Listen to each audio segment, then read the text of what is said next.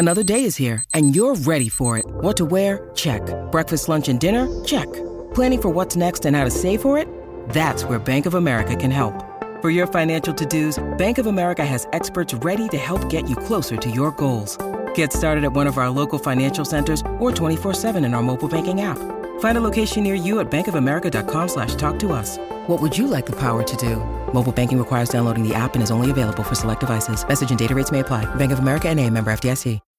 When you need mealtime inspiration, it's worth shopping Kroger, where you'll find over 30,000 mouthwatering choices that excite your inner foodie. And no matter what tasty choice you make, you'll enjoy our everyday low prices, plus extra ways to save, like digital coupons worth over $600 each week. You can also save up to $1 off per gallon at the pump with fuel points. More savings and more inspiring flavors make shopping Kroger worth it every time. Kroger, fresh for everyone. Fuel restrictions apply.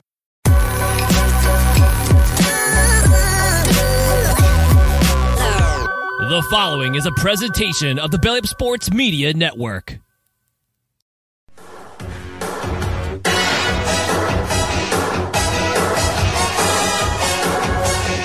This is the main event.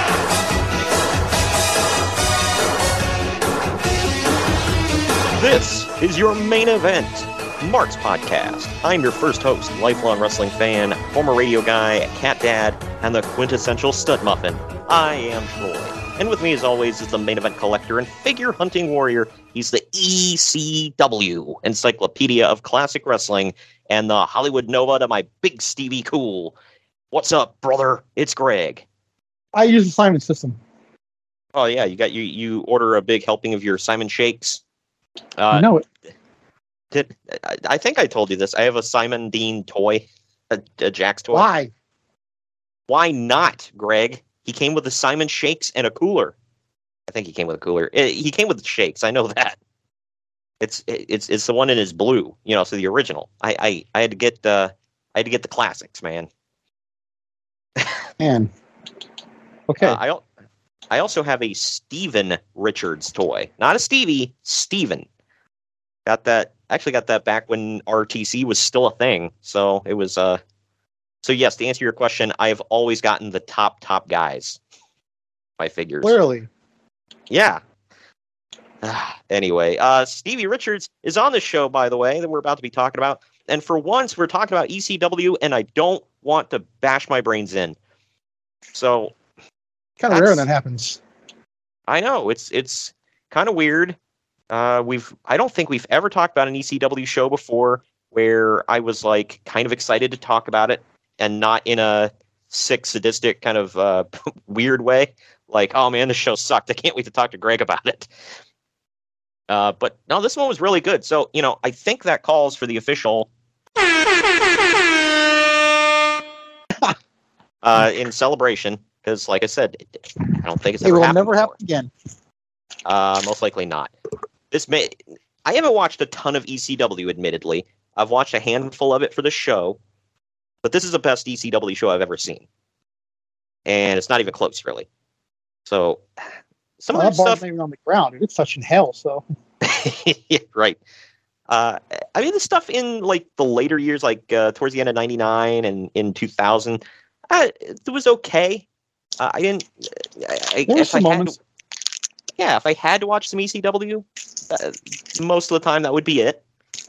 Uh, and oddly enough, that's when WCW was really in the toilet, and ECW was like kind of watchable. So weird, man. Uh, our our friend Kyle over at the Apron Bump just actually reviewed an ECW show. Uh, I think it was from '96. Yeah, '96. it was really good. Yeah, I, I haven't I heard mean, it yet. the show, the, his episode was. I don't remember the show. Yeah, right. I I will say this: I've never seen that show that he reviewed, um, but he it was from '96, and he said that ninety he compared '96 ECW to 2000 WCW. So I'm like, that bad, eh? I mean, you and I have watched some like 95 and 96 ECW where we're like, dude, this barely qualifies as a wrestling show. Like, what is going on? So, I don't know. Remember that, was- scene in um, Return of the Jedi when he's like, "Luke, like we're together again, huh? We missed it. How are we doing? Same as always. That bad, huh?" That's what I think about ECW. Same as always. That bad, huh? Yeah, right. Yeah, ECW is uh, a different animal, man. It's uh, the land of extreme, and uh, I, I've always held up Lawler's insult as the real name of it: extremely crappy wrestling. but you'll occasionally get some gems here. Uh, like This I'll be yeah, damned. This was, a, this was as close to a gym as you can get. Right. And and you know, I'll be damned. I know I'm less hard on this guy than you are, but Sabu was actually in a really good match on this card. I mean, I'm not going to No, attribute that. Taz was in a great match. Well, Sabu was in it. I was going to say I'm not going to attribute it all to Sabu, but he was in it. so I don't know. It was uh, it was really good. Uh, most of this card was either good to great. You know, it was. Uh, we'll get into all that. But there is plenty of news to get to, uh, which we'll touch on here after this first break. Real quick, though, I do want to let you know about our new sponsor of the podcast. Today's episode is sponsored by Mahler Bros Golf. We all want to look good on the golf course, but it often comes at the expense of feeling good. Mahler Bros Golf has polos that look good and feel good. With their lightweight and stretchy material that hugs your body, you will feel cool while looking just as cool. Their polos are guaranteed to make you look better, but it's up to you to golf better. On a hot summer day on the golf course, there's no polo that you would rather wear than Mahler Bros Golf signature polos. Mahler Bros Golf has a large catalog of polos with designs for those who want a loud design and others for those who want a subtle and sleek looking design. They also have fun t-shirts, hats, tumblers, and so much more to make your golfing experience better. Use code BELLYUP at MahlerBros.com for 15% off. Mahler Bros doesn't just have polos, by the way. They have really fun golf t-shirts that you can wear anywhere. Maybe like that barbecue that your family invited you to, or even that get together with your friends. Maybe a night out on the town if you want to have fun while looking good and also impressing the local ladies. Make sure to let them know where you got that shirt and wear it proudly. Don't wait to try out your new favorite golf apparel. Upgrade your golf attire with Mahler Bros. Get 15% off at MahlerBros.com with code BELLYUP. That's 15% off at M-A-H-L-E-R bros.com with code BELLYUP. Turn heads on the golf course or wherever you wear Mahler Bros polos. Mahler Bros Golf. Look good, feel good, feel good, play good. But now we're going to get into our first break here, where we're going to tell you about our great merchandise. Uh, not to sound biased or anything, but you can go check that out over on our Bonfire and Redbubble stores. We'll give you the links in this first break. Also, uh, we'll be telling you about some of our favorite podcasts and all of our breaks all along this uh, the show here. So go check them out as well. And we don't have You know the deal. for them. Go down to Puckburg and jerk the curtain, take the apron bump. Boom. Well, we don't have promos for these two, so yeah, like you mentioned the one, uh, definitely go check out uh, Curtin Jurgen from good friend of the show. He's uh, been a guest co-host a couple of times. Jacob Grandi, you can check him out on our YouTube channel, which I would prefer you go uh, subscribe to that because we have a ton of stuff on there. I'm always working to put new content up there. And the other one is uh, Wrestling Addicts, a good guy, trying to get him on the show sometime. Uh, they they cover more current stuff, and I'll tell you what, man, they live full, busy, fulfilled lives and watch a ton of wrestling on top of that. Good for them. It's like it's good stuff, and they give you they give you the the good, the bad, and the indifferent on all the current wrestling. So go check that out. While we're evergreen and we cover the retro stuff, as does Apron Bump, they got they got the goods on uh on all things current around uh literally around the world with wrestling. So, but we'll get into our first break. When we come back, it's news and notes. Follow the main event marks at facebook.com forward slash main event marks pod, on Twitter at main event underscore marks, and on Instagram at main event underscore marks and at main event collector. Get ready to rumble! In your new Main Event Marks merchandise, we've got t-shirts, hoodies, masks, hats, stickers, pins, and much more on our Redbubble store. That's maineventmarks.redbubble.com. You can also pick up some awesome clothing items with the latest updated show graphics on our Bonfire store. That's bonfire.com slash store slash main event marks. Support your favorite retro wrestling podcast and pick up some cool swag on our Bonfire and Redbubble stores. That's maineventmarks.redbubble.com maineventmarks.redbubble.com and bonfire.com slash store slash main event marks. By God! Somebody's interrupting the main event marks! Sit down, JR. It's just me, Kyle Sullivan, aka Shaggy Von Doom, your host of Here in Puckburg on the Hockey Podcast Network. I know, a hockey show on the main event marks. Who would have thought? This is an invasion angle. Somewhere between the Nexus and when WCW tried to invade WWE, you know, somewhere in there. But I'm over here just telling you that one half of your tag team champions over here, Greg, he told his story of his love for the game of hockey over on my show. And if you'd like to hear that story, all you have to do is search here in Puckburg, wherever you get your podcast, or on YouTube. In the meantime, Shagamania's got to go run wild on some other hockey show. So, just remember quote the Raven, nevermore, take your vitamins, say your prayers, and oh yeah! The main event marks are available wherever you get podcasts and on YouTube. Find all of our links on our link tree at linktr.ee forward slash main event marks. And we're back. We're back. The main event marks is sponsored by Shocked Energy. Shocked Energy is a healthier alternative to traditional energy drinks. It gives the energy that gamers need while in a long session without skimping on their health. Their products come in a powder form to mix into your water. You can either choose the green apple or watermelon boxes. If you want to try both, you can get the sample kit. Use our link in the podcast description or simply go to shockedenergy.com. At checkout, use our promo code main event. That's all one word to save 10% off your order. That's promo code main event to save 10% at checkout. Also, if you're tuning into a wrestling podcast to hear about wrestling and you want it gimmick and politic free, you probably want the same out of your products. Are you ready to ditch the gimmick coffee? Coffee Brand Coffee is fresh roasted to order using only the highest quality coffee sourced direct from farms around the world. They've got bagged coffee as well as K cups. Not into coffee? Well, they've got great teas and cocos as well. At Coffee Brand Coffee, their head coffee roasters have mastered the art of unlocking flavors hidden inside their beans. Each batch is custom crafted and curated to accompany unique flavor profiles. Click on the link in the podcast description or go to coffeebrandcoffee.com and use our special promo code main event, all one word, at checkout to get 5% off your order. That's coffeebrandcoffee.com and use the promo code main event to save 5% at checkout. News and notes time.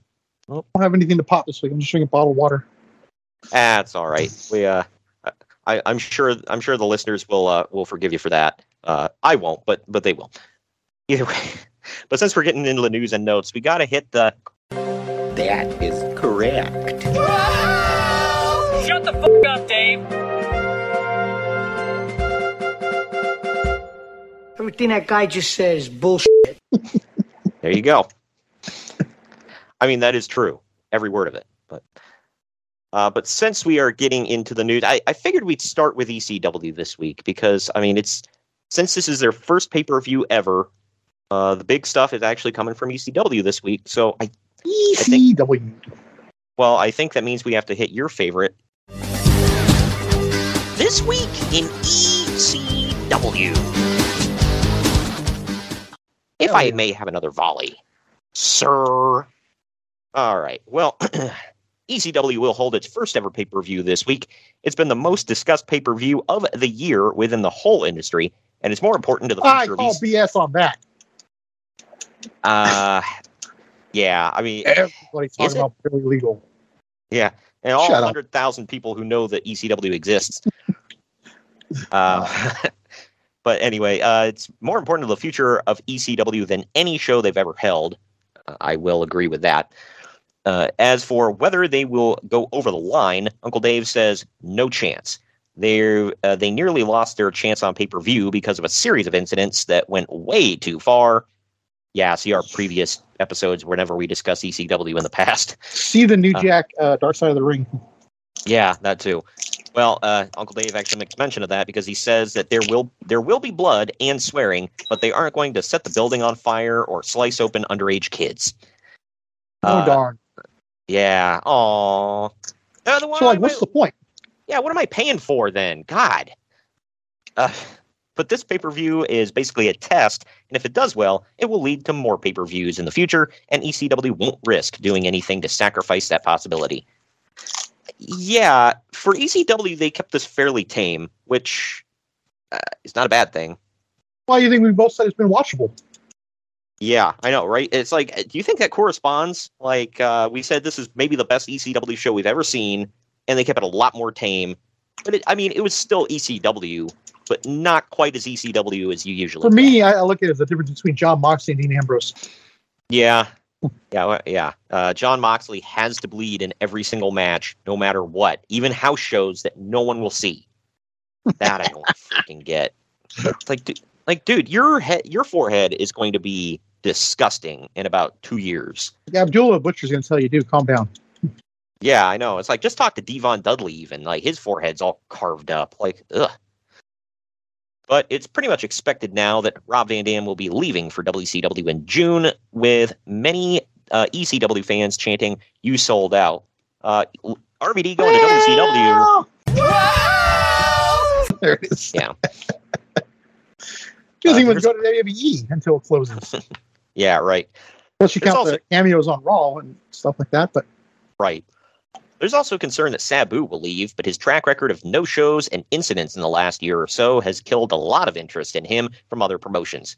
Uh, gee, you think? uh, did he already come back from WCW? He did. Yeah, they Okay. fired him through the hotline, uh, which I, I'll admit is pretty dirty. But uh, at the same time, like, yeah, this dude frequently no shows events and lies to promoters. Yeah, I'm sure everybody's champing at the bit to get a hold of him. Uh, but there's also been interest in guys like Raven and Stevie Richards, but nothing major. Uh, They will be leaving us. yeah, both of them. Uh, as for the Raven and Dancing Stevie Richards. Right. As for the other main core guys, Taz, Tommy Dreamer, the Dudleys, the Eliminators, Sandman, the Gangstas, Shane Douglas, etc., there's not really a lot of interest in any of them from other promotions Jeez, for dude, various before reasons. ECW closes, they all leave at some point. Uh, Dreamer didn't, but uh, and. Kronus didn't. Yeah, half of the Eliminators left. Uh, I don't know. The gangsters. I just think we're in and out of jail. Um, I'm not being funny, by the way. Like I'm serious. Like we had we did one show not too long ago where uh, Mustafa was the mysterious benefactor of the Dudleys, and I think he just got out of jail. Uh, Taz did leave, as you mentioned. The Dudleys obviously left. Half of the Eliminators, Saturn, uh, left. Sandman left for a minute, and Douglas left a couple of times. So there's that. But uh, Shane anyway. Douglas is a uh, under the radar wrestling whore. If you think about it, everybody Right. talks about Foley and Jake the Snake. Man, Shane Douglas is right there on that list with them. Yeah, right. I like how, by the way, there's a Tommy Dreamer, promo too, that Nowadays, a oh, for sure nowadays. There's a promo that uh, Shane Douglas cuts on this very show where he says something about uh, ever since I got back from Cartoon Land, talk about WWF. It's like in '97 they were uh, they were pretty. You Yes, that check uh, though, didn't he? yeah, right. Like in ninety in '97 they were kind of out of the cartoon era, whatever. They were full on with Vince Well, he Russo was there at that point. 90, late '95, early '96, I believe. Right. Yeah, I mean, to his point, yeah, he was he was there when it was more cartoony. Uh, but man, his failure kind of, from reports of everybody, kind of fell on him. I mean, yeah, the gimmick was dumb, obviously, but I'm sure if he wasn't the way he was, according to other people, he probably would have got uh, at least a halfway decent push. But I don't know. They said he was kind of lazy. He didn't want to. He acted like he didn't want to be there. He he whined and cried about injuries all the time, and Well, the fact that he left all three major major organizations around this time, within this decade right here, is telling to me. Yeah. Well, he was in all three, so right, you can't stay think consistently in somewhere. well, and I like I like Shane Douglas. I'm a unapologetic fan of his. However, however, I mean, you hear all those stories about how he wasn't the WWF, and then supposedly the Radicalz were on board with you know him going with them to WWF, and then when they went to actually do the interview, they ghosted him. So, I mean, that should tell you something. It's like maybe he's just eh, hard to work with. I don't know, man. I think the same But- thing applies to Miro nowadays too. I don't get the Miro situation. I like, I yeah, stuff he puts online kind of makes you wonder, but at the same time, it's like, dude, he was getting over. It's like, was he that big of a backstage distraction where Tony Khan's like, oh no, we're gonna let you sit at home forever, even though you, even though you were getting over and people liked you. No, no, no, just sit at home. Like that just reeks of Tony Khan doesn't know what the f he's doing yet again. Uh, but no, I think he's what three time, uh, th- th- three years running Booker of the Year or some crap like that. Yeah, the nephew said. Yeah. Oh well, God, if if that's the case, uh, I well, I think it's uh, it's pertinent to play this now. Shut the fuck up, Dave. Uh, yeah. I think That that, one plays. fits. Yeah. Uh, but anyway, sticking with uh, Douglas being hard to work with, and somebody else.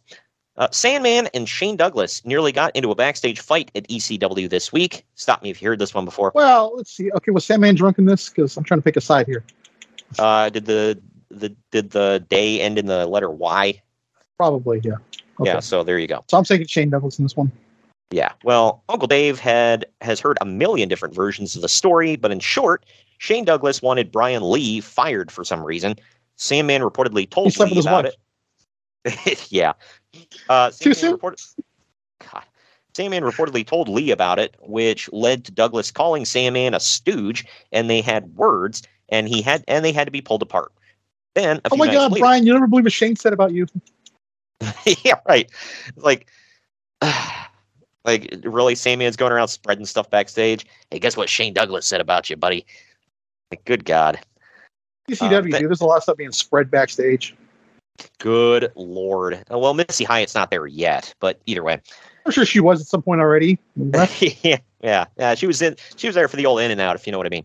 I don't know But- she spread anything because only she only allegedly did stuff like that. Roll it. Allegedly. There you go. Anyway, uh, then a few nights later, they were doing an angle in the ring where Douglas used Sandman's cane on someone. Sandman felt that it was infringing on his gimmick, and they started to fight again. Holy shit. Paul Heyman spoke to both of them separately, and then they er, and then got them in a room together, and the three of them talked it out for a bit, for a long time, And they got a Uh, hug. and eventually the situation was settled. Good God! Someone used the Singapore cane in ECW? How dare they? You might that's not like want to turn on pro wrestling nowadays. Yeah. No matter the It's like- channel, no matter the brand, everybody's using a Singapore cane, dude. Yep. Well, and on top of that, uh, like this is just like an ongoing thing for Sandman, isn't it? Because I remember him whining and crying that Austin stole his gimmick because oh, he drank beer. Oh no! Apparently, Sandman's the only one that can drink beer in the ring. Like, well, you know, Yeah, Austin- well, how many uh, shirts did Sandman sell? on top of that, uh, Austin bashed the cans together, not against his effing head until he bled. Uh, Sandman did And have a cooler song, though. You gotta give him that. Yeah. But speaking of the Sandman, he and Balls Mahoney did an angle where Balls challenged anyone who could go blow for blow with him on chair shots. Or as I call him, Uh, Sandy Balls. Good God. Uh, Sandman eventually answered the challenge, and the two men took turns trading hard chair shots to each other's heads. The idea was to build up Balls as a guy who is willing to take crazy chair shots to the skull, thus earning Sandman's respect, and they will eventually form a tag team. Sandy Balls. Uh, and that, folks, is how you get. CTE. Okay, I got one better. How about Man Balls? Good God, yes. Sa- Sandy Man Balls. Yeah, that would have been a team. How much fun we would have uh, talking about them? Yeah. Man. Well, no disrespect to the dead, but man, Balls Mahoney's garbage.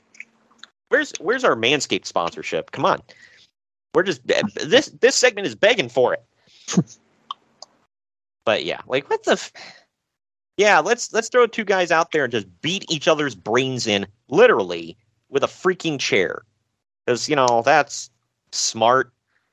And people I don't want people to give me this whole, well, we didn't know all about the CTE back in 97. But you should have still known hitting each other repeatedly as hard as you can in the skull with a, a freaking aluminum chair is not smart. Well, I got news for you. God gave you a skull, not a freaking metal plate in your head. Yeah, it's not a helmet. Oh my gosh. You know, if you go back and watch that um, that tough that was that uh, Brawl for All episode with Vince Russo on Dark Side of the Ring, Yeah. he does show remorse for that because of the CT. So I Yeah, find funny. stupid. he said, "Yeah." He's like, "I hate seeing that." He goes, "Now knowing we know about CT nowadays, I wouldn't want anyone to get hit like that." Like, Well, so I- and the- and the thing is, that's safer than boxing because like they had like bigger, more padded gloves. Yeah, it was right. Still, it was still rough. But back to Brian This, Lee. this, this is right up there with that slap fight crap oh God. that got threw yeah. off TV. That got thrown off TV, by the way. Oh well, who could have foreseen? I see people promoting that, especially like, look, I like Rumble. Okay, I think if anybody, it's not going to compete with YouTube. YouTube's just got too much of a head start and everything. But if anybody's going to be like a second tier to YouTube, whatever, Rumble is right up there. I, I like having alternatives. However, like just because you support Rumble doesn't mean you have to be like, yeah, everything they have on there is great. Like they got Slap Fight, dude. Like. That alone tells me not to use that service. So that's me. But Yeah. But either way, back to Brian Lee. Uh, he suffered a hairline fracture in, of his C5 and C6 vertebrae in his neck during a match with Terry Funk. He worked the next night against Stevie Richards, but it was only a 15 second match. Lee is expected to see a doctor this week. This was actually it for him in ECW. He never wrestled here again and man, what a months loss! he turned up two months later in the WWF. So he did trade up. This was Chainz, right? Yeah. Uh, to people that don't know what he's talking about, obviously you didn't watch Attitude Era. Chainz from the Disciples of Apocalypse, DOA, Biker Crew, whatever. Yeah, and he was the fake Undertaker in 1994, or Ted DiBiase's Undertaker, or whatever you want to say. Which, ironically, I'm not even trying to be funny. It was probably the biggest thing he's ever done. Yeah, right. Because he he somewhat resembled Mark Calaway. So hey, what if we had two Undertakers? I will say this: as a kid, I freaking loved that. Oh god, yeah, I ate it up. Yeah, I I thought that match at SummerSlam was amazing. Looking back, I'm like, man, this was garbage. it wasn't good. Well, the th- I like how the Undertaker tries to like uh, make up for it. He's like, "Well, we were supposed to go longer, but Bret and Owen went over their time." It's like, you mean this was supposed to go longer than this? You mean the classic cage match went too long and this crap went too short? Yeah, What am like, I I'm missing sorry. here? Yeah, it's like I'm sorry, but adding ten more minutes on it because he they were like, well, Bret and Owen went ten minutes long, which I will admit is pretty effed up, and I guess the Undertaker got really pissed at him about it. However, uh, using that again, like however, adding 10 more minutes to that Taker versus Taker match would not have made it better. I would have taken five minutes off. Right. It's like, if anything, I think it would have made it worse. God, man. Yeah, I remember. What as was WWE doing that back then? Say what? What was WWE doing that back then, especially that year? WrestleMania 10 had the same problem with the ladder match. Yeah, I, I don't know, man. Like, there were certain people that were just like, ah, we're not, you know, we're not going to take our time cues, whatever. Uh, they did say they're like in in certain cases, like you know, uh, Shawn and Bret knew they could get away with it because they're like, well, if we're putting on a banger, you know, we're not going to get chewed out that bad, you know, if we go over time.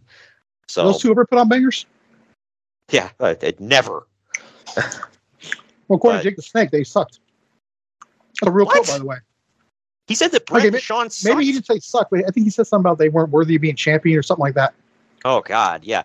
Uh, Well, Jake also said that when he first came back to the WWF, he was Hogan's size. Like, Well, he probably Okay. was. It's not muscle. oh no, he claimed he was just as jacked as Hogan and just as tan and everything. I was like, in what effing world, Jake? We saw you. Like, He was pasty as hell and like a had like a dad bod. That's like, dude, we effing saw you, man. We have eyes. Like, what the? F- At no point in your career, like maybe height wise, he was close. Uh, muscle wise, hell no. Like, whatever. it's delusional. Yeah, I know. I hate I to say this, but I still- think the drugs I- have Yeah, affected him. I don't think you need to hate saying that. It's a fact, dude. I still like Yeah. love him though. When I was a kid, he's one of my favorites, so I don't want that to change my opinion on the the rest Oh, of yeah. the man. The man is something wrong with him. Yeah. Oh, when they first started coming out with the classic, uh, uh, the classic wrestling figures for for Jakks back in the day, he was like the first one I bought. I was so excited to get Yeah, a Jake the he's- Snake figure. He was the man, dude. Yeah. Um, want to make that Yeah, clear. the- people thinking, "Oh, you're crapping on him," because the man, there's something wrong with him. Right. Yeah.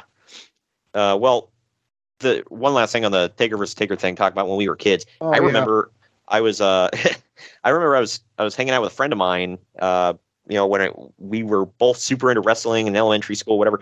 And uh, we went to the the video store to rent. You know, we we, we both picked out a, a wrestling tape to, to watch. I know I'm going super old. Everybody's got to Google this stuff, but uh, I can't remember what he picked out. But I was like, this one is Undertaker versus Undertaker. That there's two Undertakers. I got to watch this. If I didn't know any better, in hindsight, I would swear that was Kane. dude people told me for years like before you could like easily look stuff up on the internet like oh that was kane before you and i'm like Yeah, I would have bought that if I didn't know any better. I totally would have bought that. i i did for a bit until i was looking and i'm like uh like because my dad was one of them that said it. i was like the fake undertaker had tattoos. Kane does not. And he's like oh, oh well still. He he's like well they could have covered it up. I'm like what? Okay. But yeah i mean other than that body yeah you could buy it. When i i will say this when i found out it was Chainz i was like wait what? Because I don't think I found out who it was until like when I say recently, I mean like in the past like ten years or so. Yeah, I found out. I found out a while ago, but I was just like, huh? Like, And for the uh, longest time, I thought Chainz was that guy nine one one. oh god, yeah. It did. I really, I really did. I mean, the outfit definitely fit, but the thing is, I think Chainz could wrestle. Look, I don't know if nine one one is dead. I just, I, I, I don't I know. think he, not- I think he is actually. well, that don't mean you can't criticize the wrestling. I'm tired of people that having that attitude. Oh, if you criticize uh, their skill, you're crapping on the dead. like, no, you're not. Yeah, you're an I idiot for saying that. Like we can say somebody was not good at their job without saying they were a, a crappy. We say that about El Gigante slash Giant Gonzalez all the time. Once a podcast, I think. yeah, right. uh, but continuing on with the crap in ECW here, uh, Stevie Richards and Axel Rotten both had major heat with ECW this week. Richards went on, on Mark Madden's radio show, uh, Hey, the Steelers, man. and that's a bad call Sorry. right there, going on Mark Madden's radio show. Uh, but he joked. He went on there and joked about going to WCW if they would pay him more than Chris Jericho. Wait, why is that? Why is that the barometer? That's what I'm, I'm like. Is he paid notoriously low? I mean, if you Like- said that today, I'm like, okay, I get that. But- yeah. I'm assuming he's like using Chris Jericho as like he knows that maybe Jericho's not being paid very much. I don't I don't know. But then he worked an indie show where he put over Disco Inferno clean. that I mean, I would have given him heat for that one. Uh, but Hey, what the hell's Um, wrong with Disco? Again, he's a joke, haha. But is Yeah, he really well, bad? Paul Heyman was upset because Richards is supposed to be in a major match at the ECW pay per view next week, Oh, okay. Yeah, and they, that. and No, they didn't want him. Right. And they didn't want him doing clean jobs to guys like Disco Inferno before the biggest show in company history. Yeah, I, I get that. That's like if Roman was to go out there and lose the pockets tomorrow. Good God. Keep in mind, record early, folks. By the way, sorry. Yeah, right. well, I, well, I was going to, and I got to say this like, there are other people that will hear you defending Disco Inferno and be like, well, F this podcast and turn it off. It's like, eh, I didn't think Disco Inferno was bad either. Okay. I don't give a crap about I kind of liked them a little bit. Yeah. Eh, I mean, I will shamelessly say, as a seven, eight, nine year old kid, you know, I would do, uh, you know, when he did his entrance, I'd get up and do the the dance like the ones in the crowd and everything. I thought it was funny. You see, right And, uh, there, that's that's telling what you just said. They always had Yeah. everybody in the crowd dancing, so you can't tell me that pool Yep. wasn't over. I I still, Everybody was doing it. yeah, I never once saw him put on a banger of a match, but uh, I, I mean, there were only a handful of times I really saw him put up a stinker. So all these like, I don't know where this came in the last few years, where people are like, oh, he couldn't wrestle and he absolutely sucked. Like, If you go back Okay. and look at Nitro, he had he always had a title. It felt like the TV title, the Yeah. cruiserweight title. He Yeah, was I always have that. he was always had a title around his waist. Don't tell me they didn't have faith in that man. Right. But yeah, I don't know. I think people just don't like his opinions now, so they talk crap on him. It's like, ah, get over it. Uh, same thing. I I saw somebody. I saw somebody on our TikTok was crying because uh, I quoted Jim Cornette saying "piss hole in a snowbank," and he's like, "Oh, this guy thinks he's cool quoting Jim Cornette." It's like, and I'm like, "What's your point? Did I hurt your feelings?" I I got a question for you. How do you know who said that? Yeah, well, I, I think I said in the clip, I'm like, the, Oh. or one of us did because I said piss hole in a snowbank, and one of us were like, "Oh, it's uh, cornetism or whatever, something like that." But but either way, uh, as for actual Yeah, rock, wrestling opinions become like political opinions. Everyone's got a voice it, never shut the hell up. I know. Oh, Oh, I have an this opinion, so I must you. state it. Yeah, it's like those idiots that are on Twitter. Well, if or, or the or on Facebook and Twitter. Well, if you voted for X person, you know, delete yourself off my. It's it's like that with wrestling. Well, if you watch this show, go f yourself. Get off my my Twitter. Like I okay, get heat for I get heat for uh, not liking AEW all that much, but I watch it every damn Wednesday. yeah, It's not like I'm sitting there crapping on it from afar. I'm watching it. I'm literally You're- consuming the product. I'm allowed them to say it. ratings. Yeah, you're giving them ratings. So there you go. Uh, but as for Axel Rotten, he went to WCW show in Baltimore, and he was used uh, as one of the security guards who broke up a Chris Benoit Kevin Sullivan fight. Needless to say, Hey, everybody starts there, dude. MJF, Samoa Joe, Ricky Yeah. Starks, Sheamus. well, uh, Cody Rhodes was a security guard in WCW. he was, yeah, and Hogan almost beat the piss out of him. I remember that. Well, needless to say, Paul Heyman, who hates WCW, was not thrilled. Like, ah, come on, dude. Like, he got a payday for being a security guard. I'm sure a handful of people knew the, the the, check probably was. cleared. Yeah, but and and in this case, was he jobbing out to anybody? No. Like plausible deniability there. You know, in in kayfabe, you could be like, oh well, I got a second job as a security guy for that building or whatever. You know. Yep. Ah, What the hell? Uh, speaking of this, though, to wrap up w, uh, the ECW portion, Kimona from ECW may be debuting in WCW at an upcoming Nitro in Philadelphia. Uh, Uh, we're way off from that. So, well, I mean, well, I was going to say uh, we had talked about this before. She had done some like dark match, or she was in some like dark matches, managing some tag teams or whatever. But no, she wasn't like of- officially there yet. They decided to to pass. So, how all the way live was she? oh yeah, right. I like, by the way, how uh, when they went like they went dark for a while, like the power went out in the building or something like that at some show, and Paul's like. Uh, Kimona, why don't you go out there and do a strip tease for the fans? They'll love it. Like My Oh pal, my Vince, my New York pal, Vince Russo said people love that stuff. Yeah. To quote him, bro, boobies. and that is how I book, sir. He had a he had a type though. It's like usually blondes with huge fake chests. Yeah, right. Bro, she's like, what? Uh, she, she's Asian, She's- bro. How can I relate with that? bro. Bro, she's Asian, bro. How can I relate with that, bro? Good lord. Anyway, uh, WCW's Spring Stampede pay per view happened and was fine, Yeah. but otherwise forgettable. This Wait, what is year is this again? Ninety six, right? 97. That wasn't a bad pay per view. That was the infamous pay per view where uh, Booker T dropped the N word on Hogan, I believe. I'm pretty sure that's so. the one. I think so. And uh, I'm pretty sure now in the archives, if I remember correctly. Uh, Yeah, it is. Yeah, so go check that out. Uh, now in the archives, Spring Stampede 97. We're going to do 98 uh, next week, actually, as a matter of fact. That but- no, that's a decent show. Decent. Yeah. I remember right. I got to pull up the notes, but yeah. Well, the announcing was only mildly atrocious this time, according to Uncle Dave. Uncle Dave also calls WCW reprehensible for the fact that they knew weeks ago that Scott Hall wouldn't be there, but continued to advertise him for the show. Even during the pre show, right before the pay per view started, they teased that Hall and Nash would be defending the titles, but after the pay per view started, they, fin- they finally told the fans that he wouldn't be there.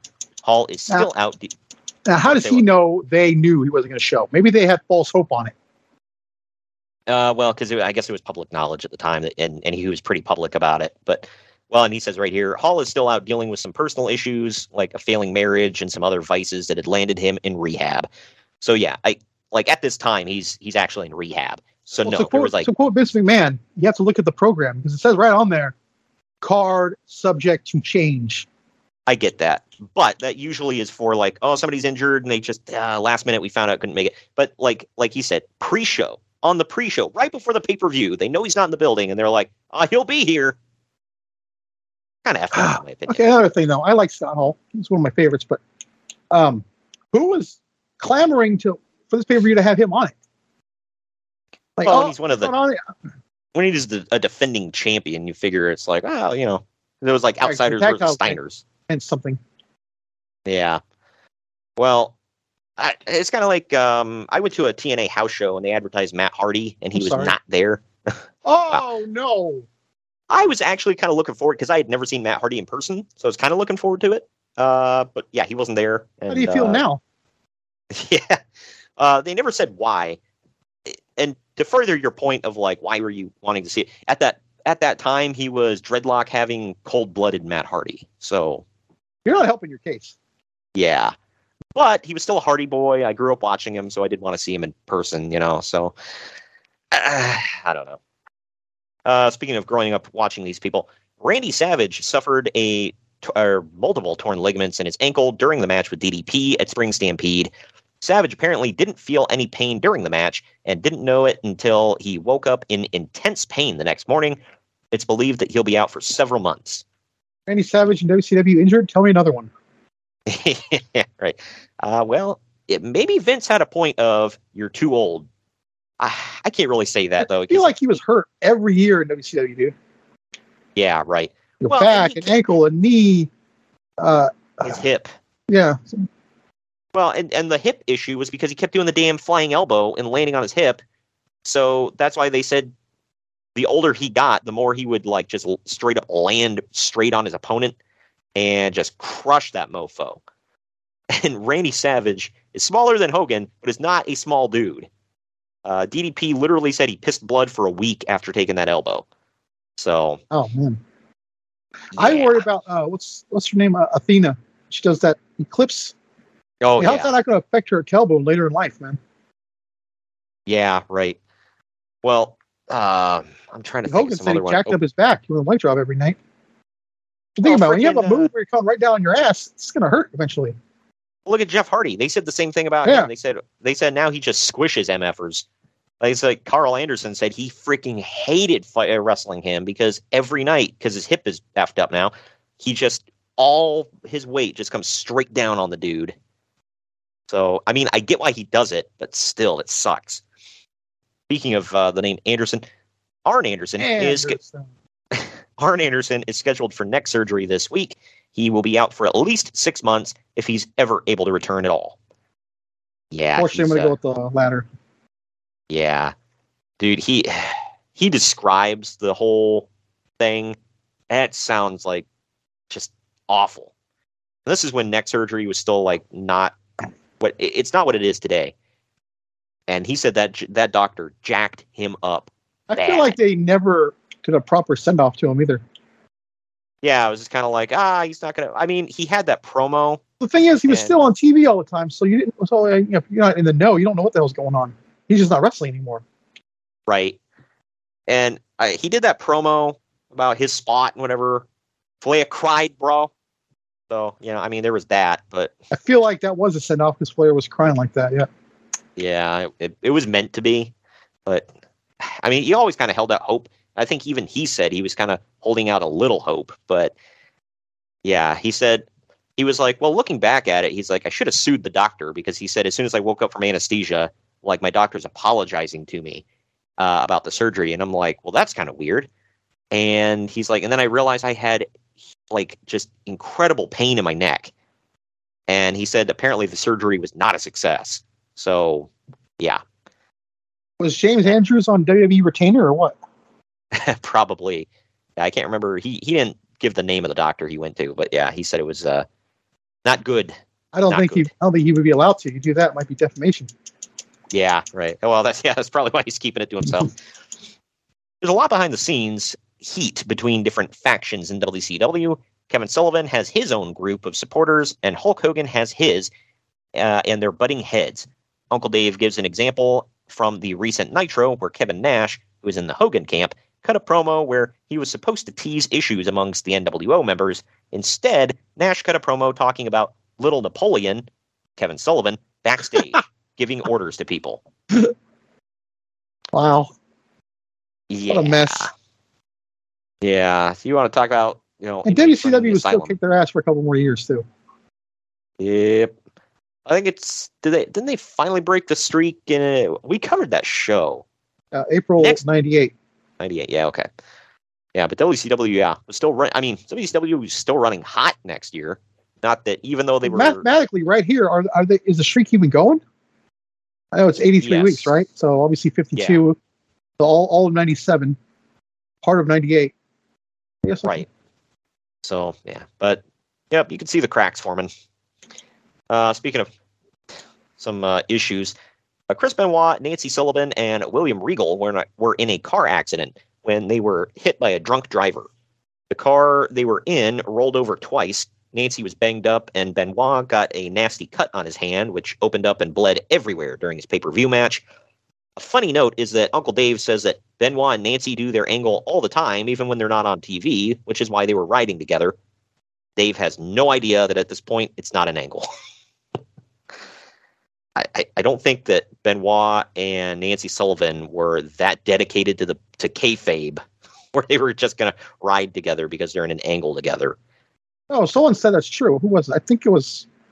It's on a it's on a WWE documentary.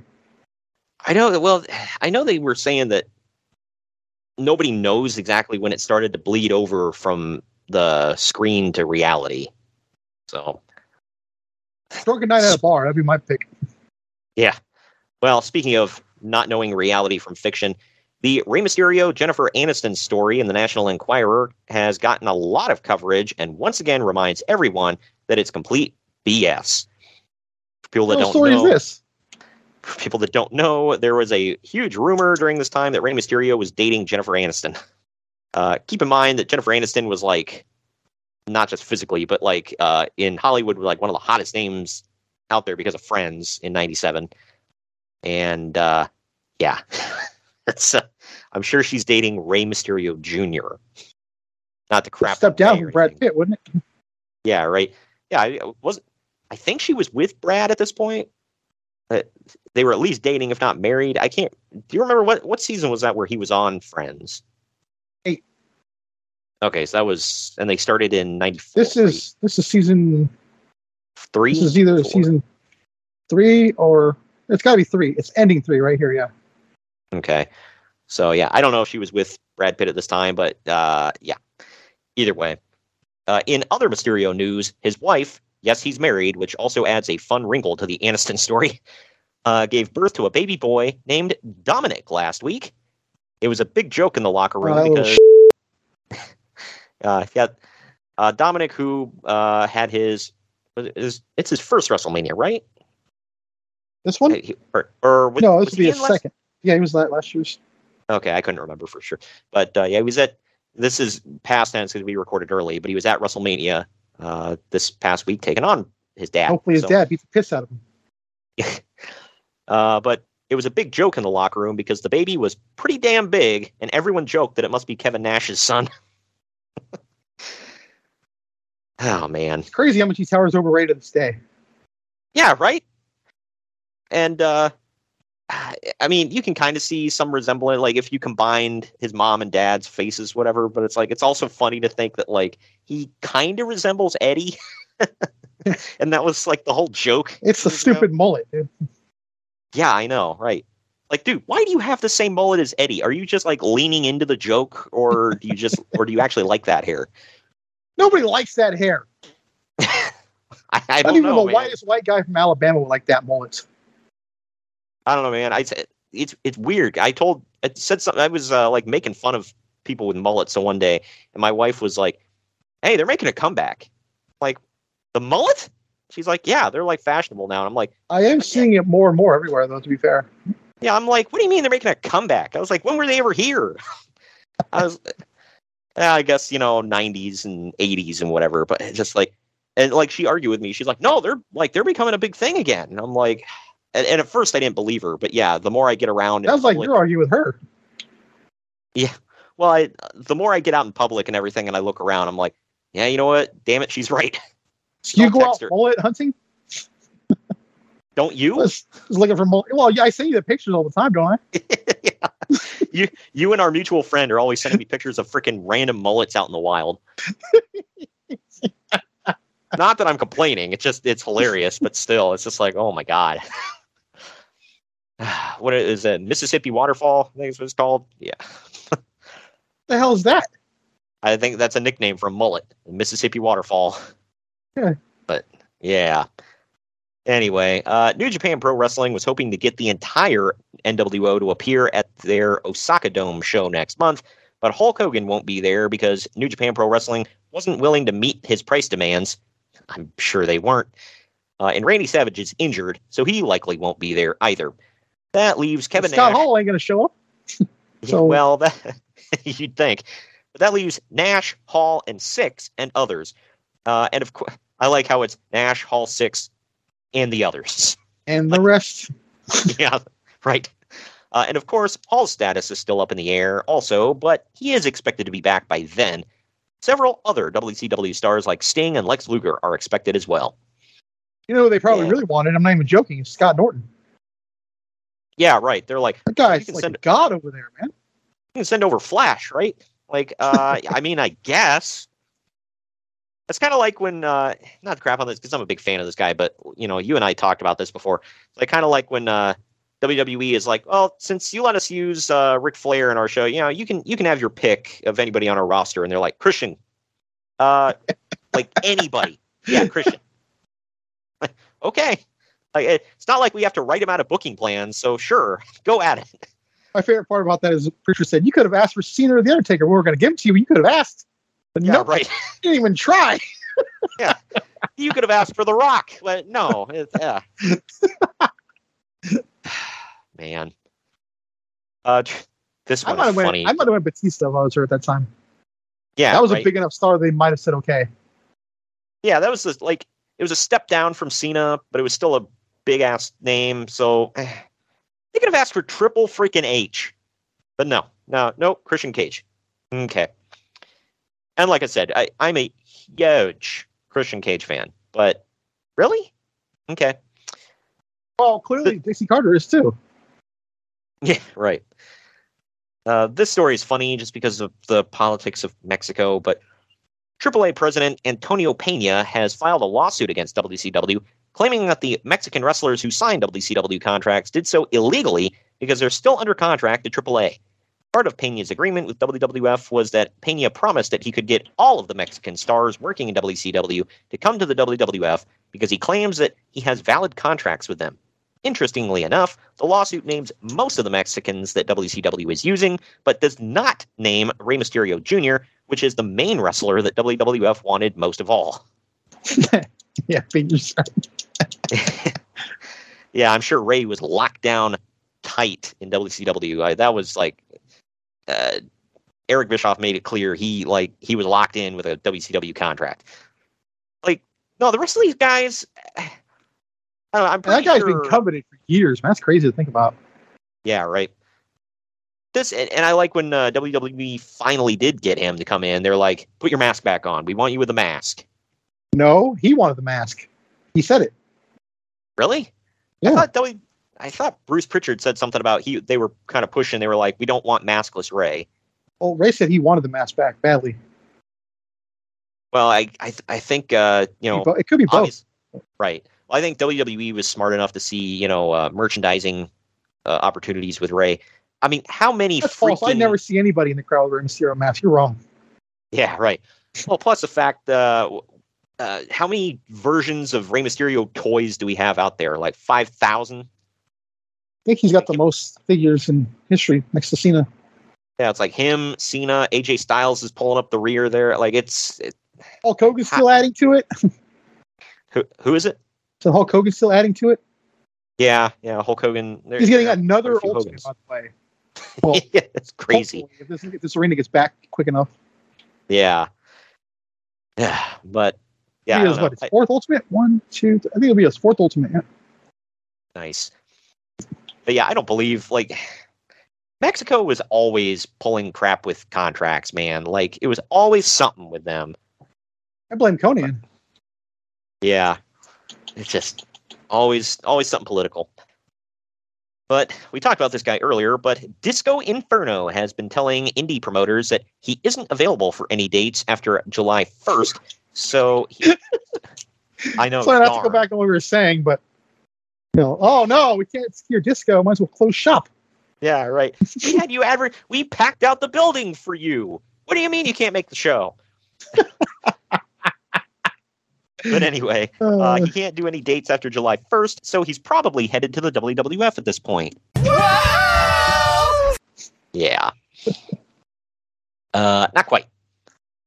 Was Uh, this a little further before or after the whole thing where he kind of got fired for not wanting to lose the Jacqueline on TV? Had to be after, right? Because didn't he ever? Wasn't his run in uh, like '96? I want to say. I don't remember. It's all like a, it's all like one long run to me. Yeah, I know. I like. I wasn't a con- like I didn't start watching wrestling until like late '97, so I really don't remember. So, like they said, he's almost for sure going to WWE. What the hell would he have done there? He obviously couldn't have been disco, I assume. Yeah, right. Were they going to make the same mistake that they did with Marc Mero? Right. Yeah, uh, yeah, because it said he was injured in early '97 and took some time off before returning in September. Uh, his injury was mentioned after Disco refused to lose to Jacqueline because she was a woman, and doesn't say anything about when he was fired. Um, I don't think he was fired for long. So Oh, like I said, I don't remember him ever being off. yeah, okay, so yeah, he he lost to Jacqueline at Halloween Havoc '97. That's what So was. he he was back by then. So maybe this was when he was fighting. I don't know. Who knows? Maybe he never bro? was. Yeah. But either way, uh, speaking of indie wrestlers, indie wrestler Sean Morley has been drawing comparisons to 80s era Lex Luger, with people saying that he's really green in the ring but has a great physique. Right. I mean, Well, I wonder where that's going to go. Yeah. Well, I mean, he he did have a good physique, but 80s era Lex Luger? Nah. That's a guy that That's- rivals Schwarzenegger at times. So yeah, no. Yeah. Uh, according to uh, Bruce Pritchard, he said the first time he saw Morley was he was wrestling in Mexico uh, with a mask, and his name was Steel. So, Wow. He's a porn star. God dang, pal, we're gonna put him in fake porn movies. Russo's like, bro, I don't know nothing about porn, bro. no, Russo comes in, he's like, I, bro, I was spanking it last night, and I got the perfect idea for his gimmick, bro. Holy crap. Oh my gosh, When he finished, I cried, bro. my gosh. Uh, bro, we're gonna bring in that dude whose wife hacked off his junk and have him do an angle together, bro. Oh my god. how the hell did I? I want. I would love to know how that even came to fruition. because freaking Vince Russo with his pea brain was watching the news was like, bro, this is awful, bro. Bro, what if we do something with Val Venis, man? He gets his junk cut off. but but he doesn't really get his junk cut off. It was a swerve, bro. But we bring in this dude anyway. Who's gonna cut off his junk? It's gonna be the Japanese guys, bro. You know they like swords, bro. Yeah, he's gonna bro, he's gonna have himself a samurai sword. He's gonna cut it, he's gonna cut it off, He's gonna be gone forever, bro. but but here's where it gets really interesting, bro. He's gonna call it a PP. Like you know, like he's in, in grade school, bro. Sad. I can see all that being true. it's just like I mean, all of it was bad that we just laid out, but like he called it a PP. Like you're a grown man. anyway, uh, God, trying to move on from that. This is a Why? I want to spend more time on this. yeah. Uh, fake Diesel and fake Razor did an angle at the latest USWA show where they came out and attacked everybody during the show. The whole thing is a WWF Oh wow. Where they got that from. Yeah. Uh, the whole thing is a WWF is better than USWA thing, with the USWA guys trying to defend their company against the WWF guys. It's like the NFL invading the XFL say we're better than you. Like, and we Yeah. know this. That's like, oh, well, I don't know about that. That's debatable. uh, the fake Diesel even cut a promo talking about how Jerry Lawler brought him into the WWF back when he was Isaac Yankem. Uh, since Lawler worked for both, the big angle is about whose side Lawler is on. Oh, well then. That makes it interesting now. God. Well, speaking of uh, WWF talents elsewhere, uh, Mankind will make a one night return to FMW in Japan under the name Cactus Jack and will team with Terry Funk and the Gladiator, aka Mike Awesome, in a hard a in a hardcore match against Atsushi Onita, Masato Tanaka and uh, Kintaro Kanemura. Swear to God, when you said Mike Awesome was in it, I knew Masato Tanaka was going to be on the other side. I knew it. Well, of course. Like, who else? Uh, the show will also be headlined by a women's electrified barbed wire match that will, Oh hell yeah! that will be the retirement of FMW women's star Megumi Kudo. If you're no, asking, not her. yeah, if you're asking who, so am I. Uh, WWF Cue that reported. Snoop uh, uh, meme. Who? Who? There we go.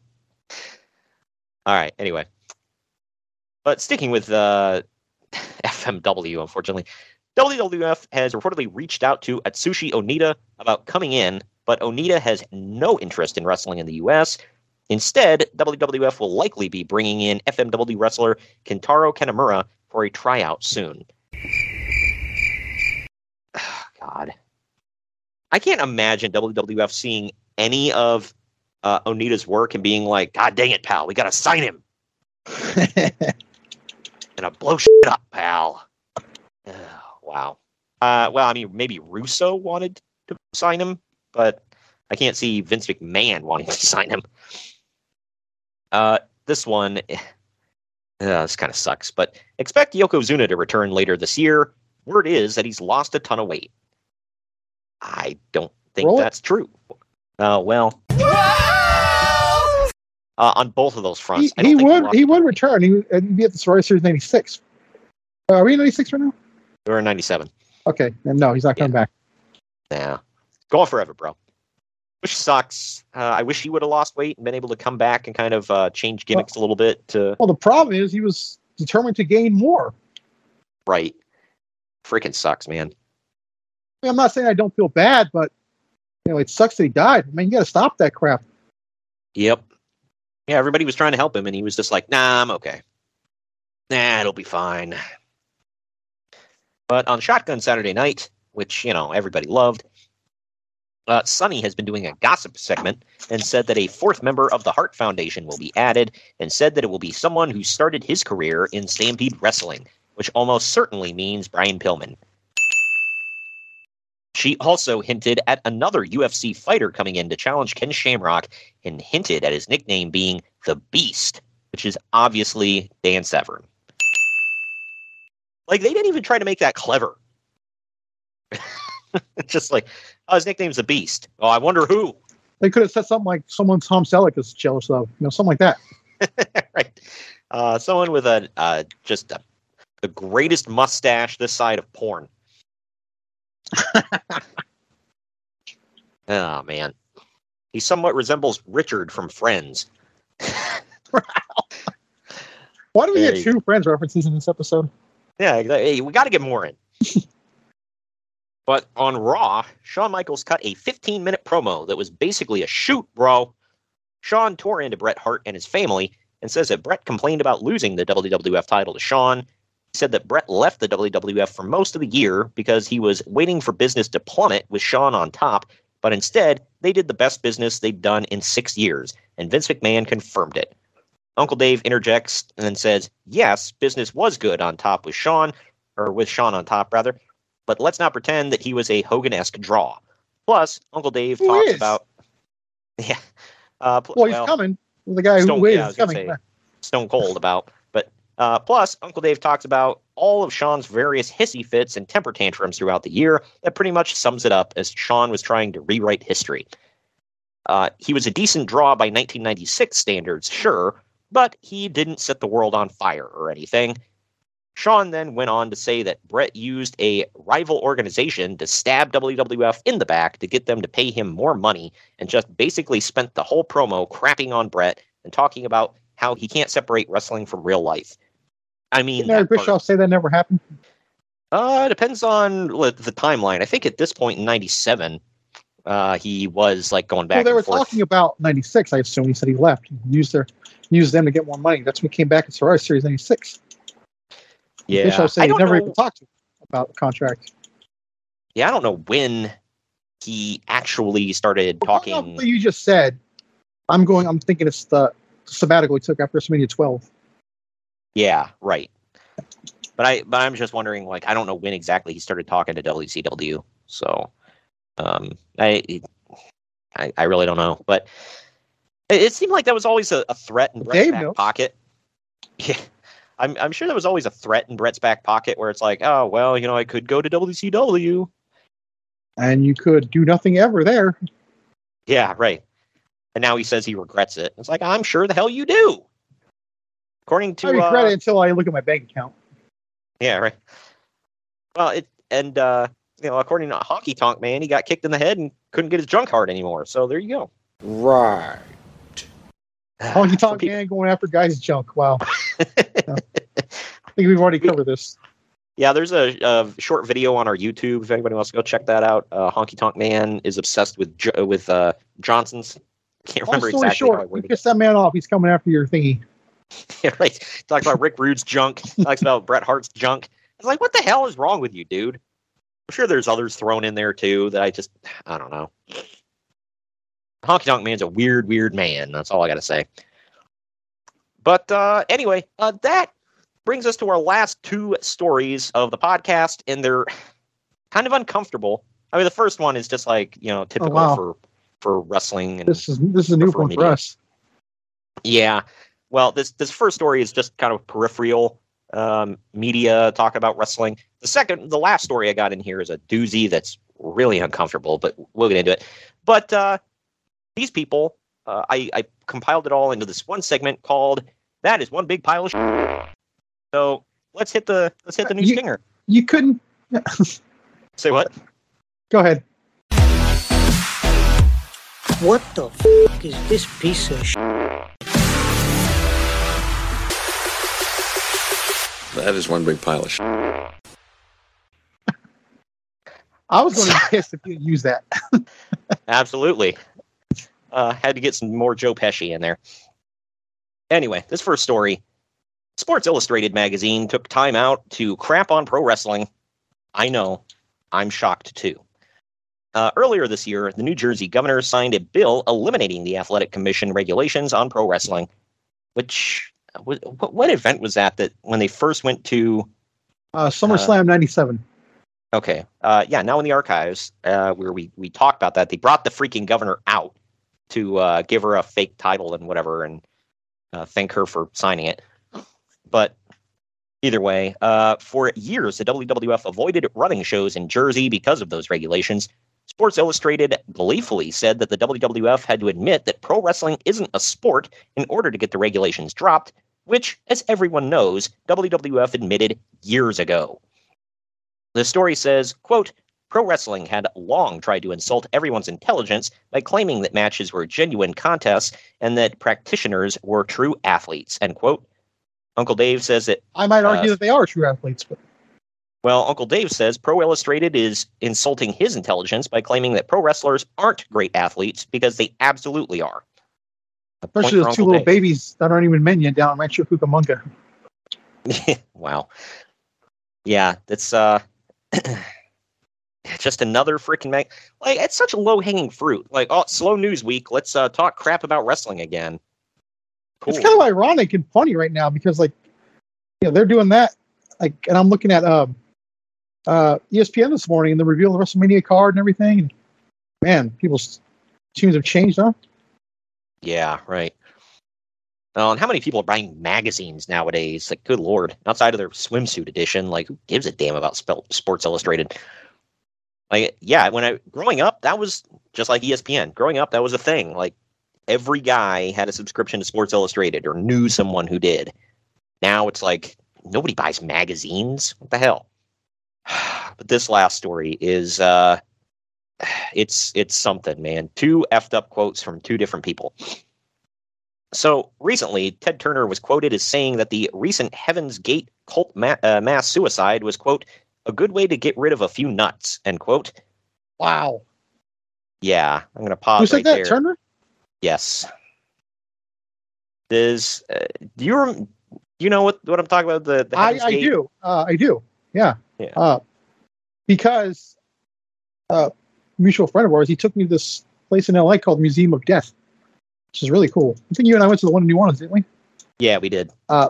Yeah, the one in LA had like a whole display. They had like one of the genu- the actual beds from the scene. Yeah. That's when I learned about it. It's crazy. Well, for people that don't know, um, it just real quick on it. It was a cult based in uh, like New Mexico and San Diego, California. Uh, well, was this the one where they all uh, they all drank like cyanide or whatever? Yeah, yeah. And the guys castrated themselves, right? Oh God. Yeah, Yeah. It's uh. dude. I'm like clenching my legs right now just saying that. Yeah. Oh right. man, Uh, October 1996, by the way, is when that apparently happened. Just uh, you'd have to look up more if you want to know more about it. It's on their Wikipedia page, but there's a there's a there's a special on YouTube about like a new special. Yeah, it's uh, yeah they have a whole documentary. It's a very crazy, interesting watch. You're gonna like want to take a bath after you watch it, but um, it's it's yeah for sure. weird, man. Yep. But he said that, and then oh, you know, how do you get worse than that, Greg? Well, buckle up. Uh, in the New York Post, Phil Mushnick, because who else? Pos. responded. Yeah, responded, but well, I what I said at the top of uh, uh, the top of the segment. That's one big pile of shit. But uh, he responded by writing, "quote Ted Turner should watch his mouth about last week's mass suicide being a good way to get rid of a few nuts. If not for America's lunatic fringe and the disaff- disaffected, his WCW televised pro wrestling would be out of business." End quote. Good lord. What? A, oh my God! So you're comparing cultists who committed mass suicide to Because they thought that I think God was on the back of Halley's comment or something like that. yeah, uh, something like I that. get all these quotes or, or quotes. I get all these cults confused. So yeah, I'm sure. But he compares those people to people who like to watch pro wrestling. Got Man, it. I must be sick in the damn head then. Yeah. Lock my ass up. Well, ladies and gentlemen, that was the uh, very first edition and possibly the last of that is one big pile of shit. But we You do enough now- research. I guarantee you it's not the last. Yeah, I know. Uh, I might, I might. Uh, I, I hope we don't run into too much of this crap in the future. But you know, Look, I never ever thought you would ever talk about that Heaven's Gate thing on here ever. yeah, right. Well, it's uh, Ted Turner and Phil Mushnick. So I, Ted Turner, I, I don't know much about him. I know he said some things in the past that are just like, wow. Okay, And who hasn't? a- Yeah, especially somebody that's been in the public uh, eye that much. But yeah, he's uh, he's a piece We- of work himself. We have president presidential candidates who've said questionable stuff. So tell me another one. Jeez. I think every presidential candidate has said some questionable stuff. Uh, but yeah, Ted Turner is a real piece of work. Um, but either way, and Phil Mushnick, everything that that guy writes is just like, he's the Dave Meltzer of like quote unquote real news. yeah. Well, it's not even that he. I mean, he does report fake stuff, but at the same time, his big problem is that he just he has a burning hatred for wrestling to the point of where he not only lies about it, but he insults anyone who watches it or has anything to do with it to a point where it's like, dude, settle the f down, man. Were you touched inappropriately by a wrestler?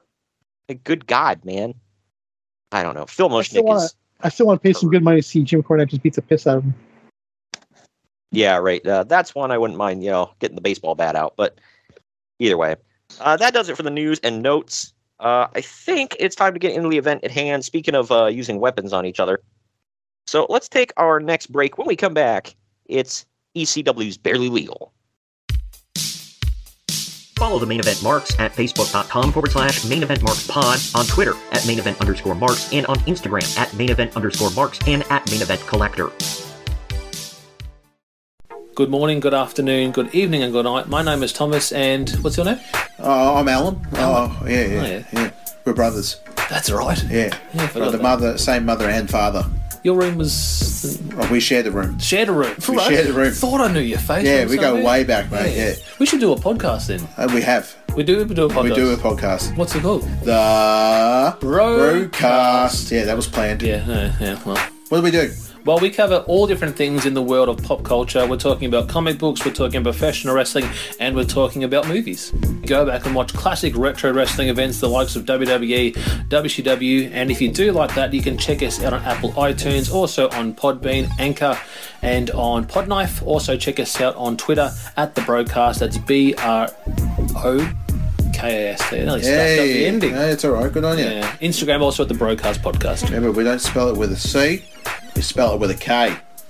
Sorry, mate. Take it easy.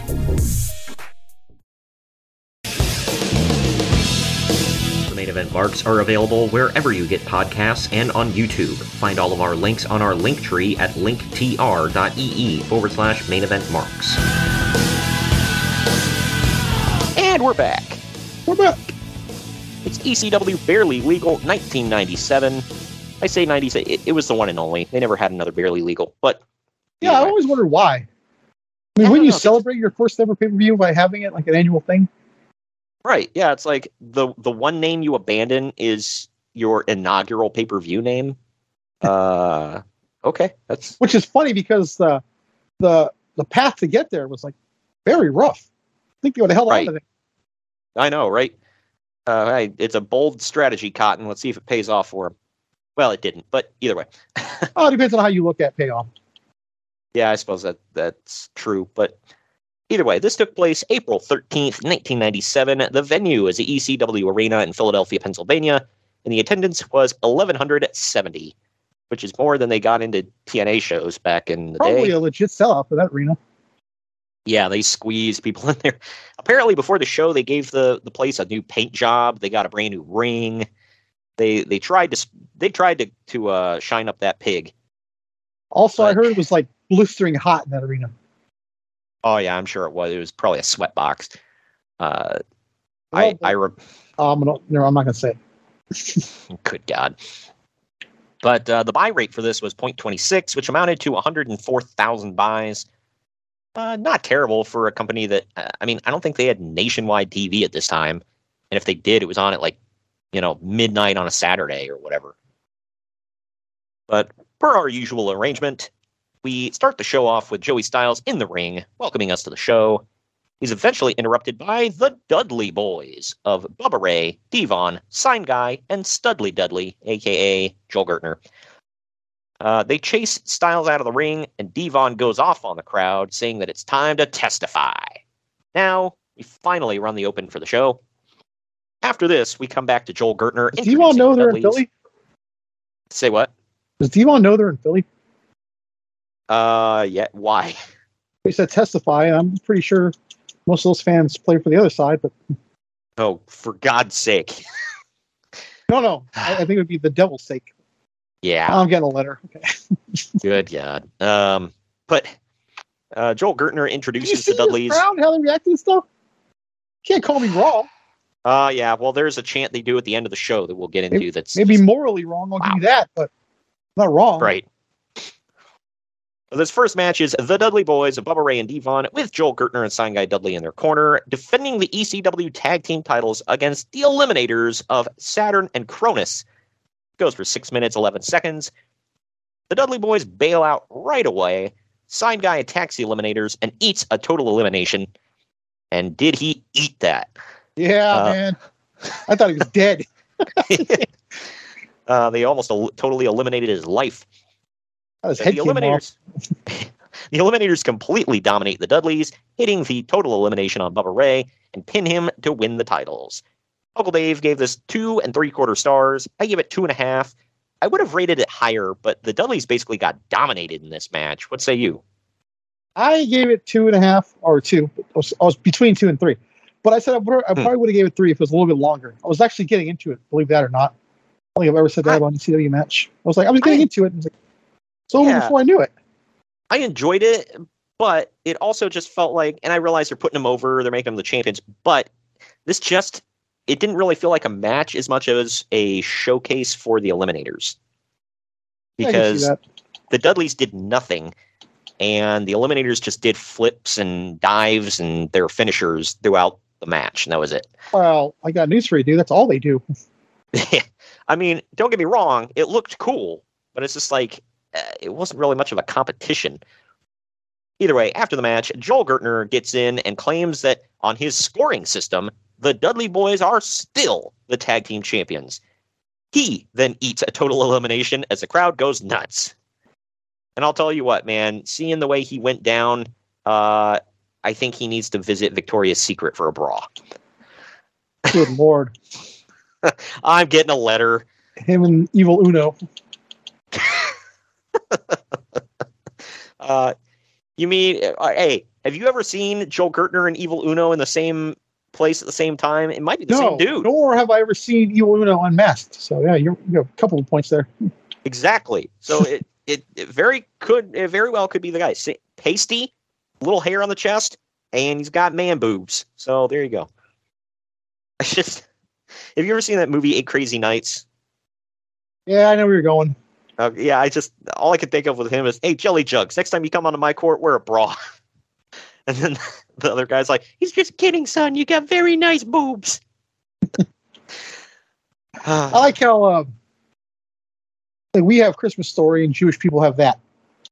yeah, it just doesn't seem fair to me.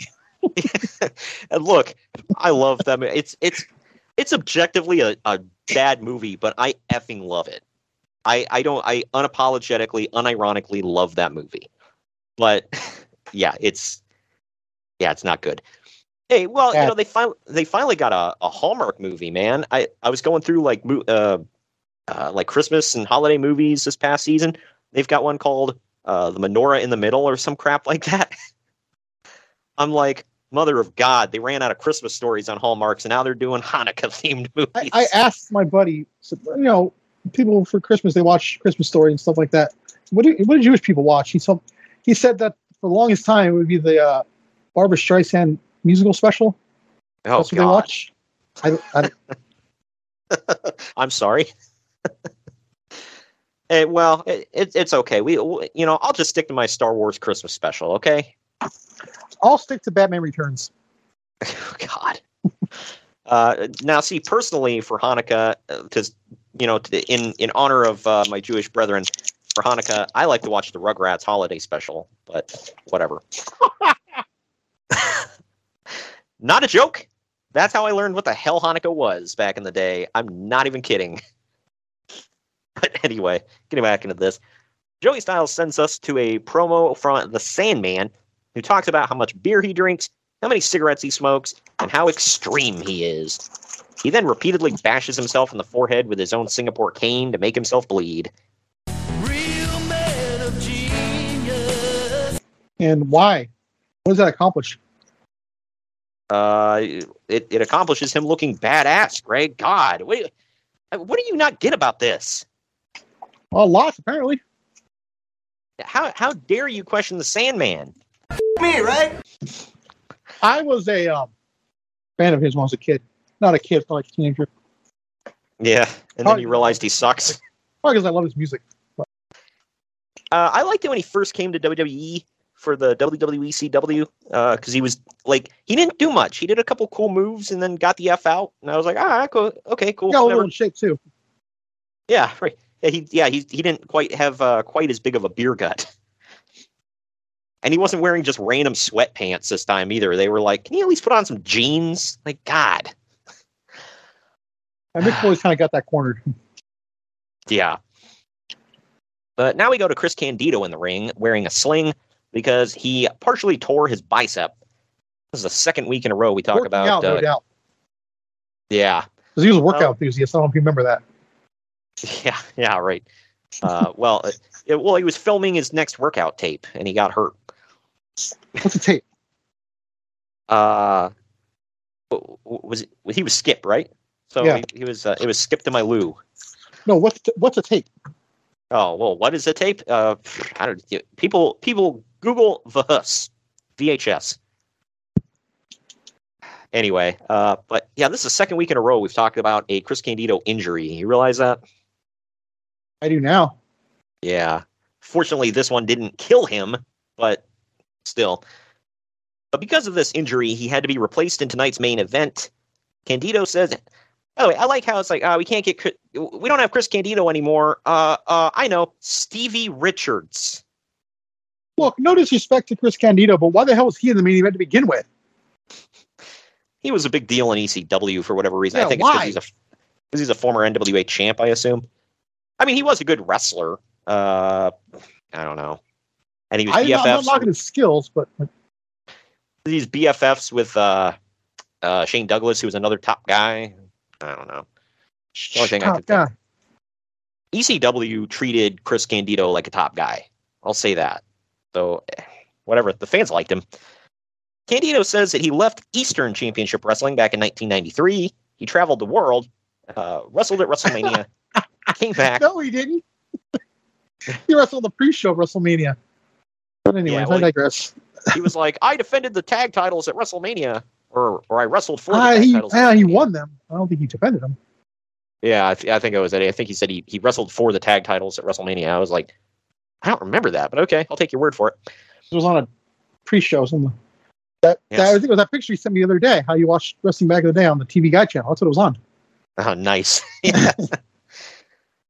but uh, anyway, he said now he's back and now he's hurt. He goes on about how he's better than everyone in the main event, and then Lance Storm comes Oh, out whoa. for his match. Raven was in the main event, wasn't he? I yeah, I mean that was technically the main event, so yeah. Uh, if he's talking about that triple threat, I'd still have to go with Funk. Funk was better than him. I don't know. I mean, he was better than Sandman. He was better than In my opinion, these but- are these are uh, Funk's dwindling years, but yeah, he's still better. Right. But now we've got Lance Storm versus Rob Van Dam in 10 minutes, 10 seconds. Storm This has was a this was a thrown-on match too, by the way. Which is pretty pathetic. You just throw on Rob Van Dam, like no build. Like, really? But Storm has a sweet, sweet bleach blonde rat tail. So ratty. Hell yeah, man. Like he looked like every he looked like every trailer park kid from the early nineties, man. I'm telling you. He looked like every kid wanted to be Sting from the 90s. or that that too but rvd's first w or ecw theme by the way freaking sucked uh i did not watch this on peacock full disclosure. I watched it uh I, I watched a feed of it where it had like the actual themes uh and so i got the real song. This was pre-walk by pantera. Whatever song this was sucked. But either way a chair gets involved in this one per usual. Lance actually kicks out of a five star frog splash and makes a comeback. RVD gets to the ropes to break a single leg crab from Storm. In the end, Van Dam hits a Van Daminator, followed by a standing moonsault to win. Uncle Dave only gave this two and a half stars. I gave it three. I love this match. What say you? I gave it three. I thought it was probably the best. Well, one of the best matches of the night. For sure. Yeah. Uh, Lance Storm is so underratedly good. I don't think he was ever bad. Rob Van Dam is obviously like one of the best. So this was I think he may be the best. ECW's ever produced. Honestly, Yeah, right. I uh he was definitely my, my he'd be my pick.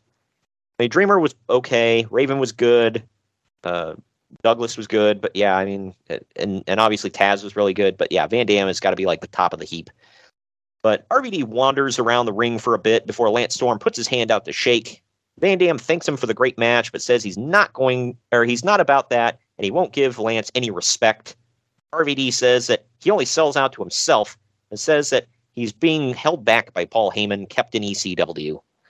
hard to argue that.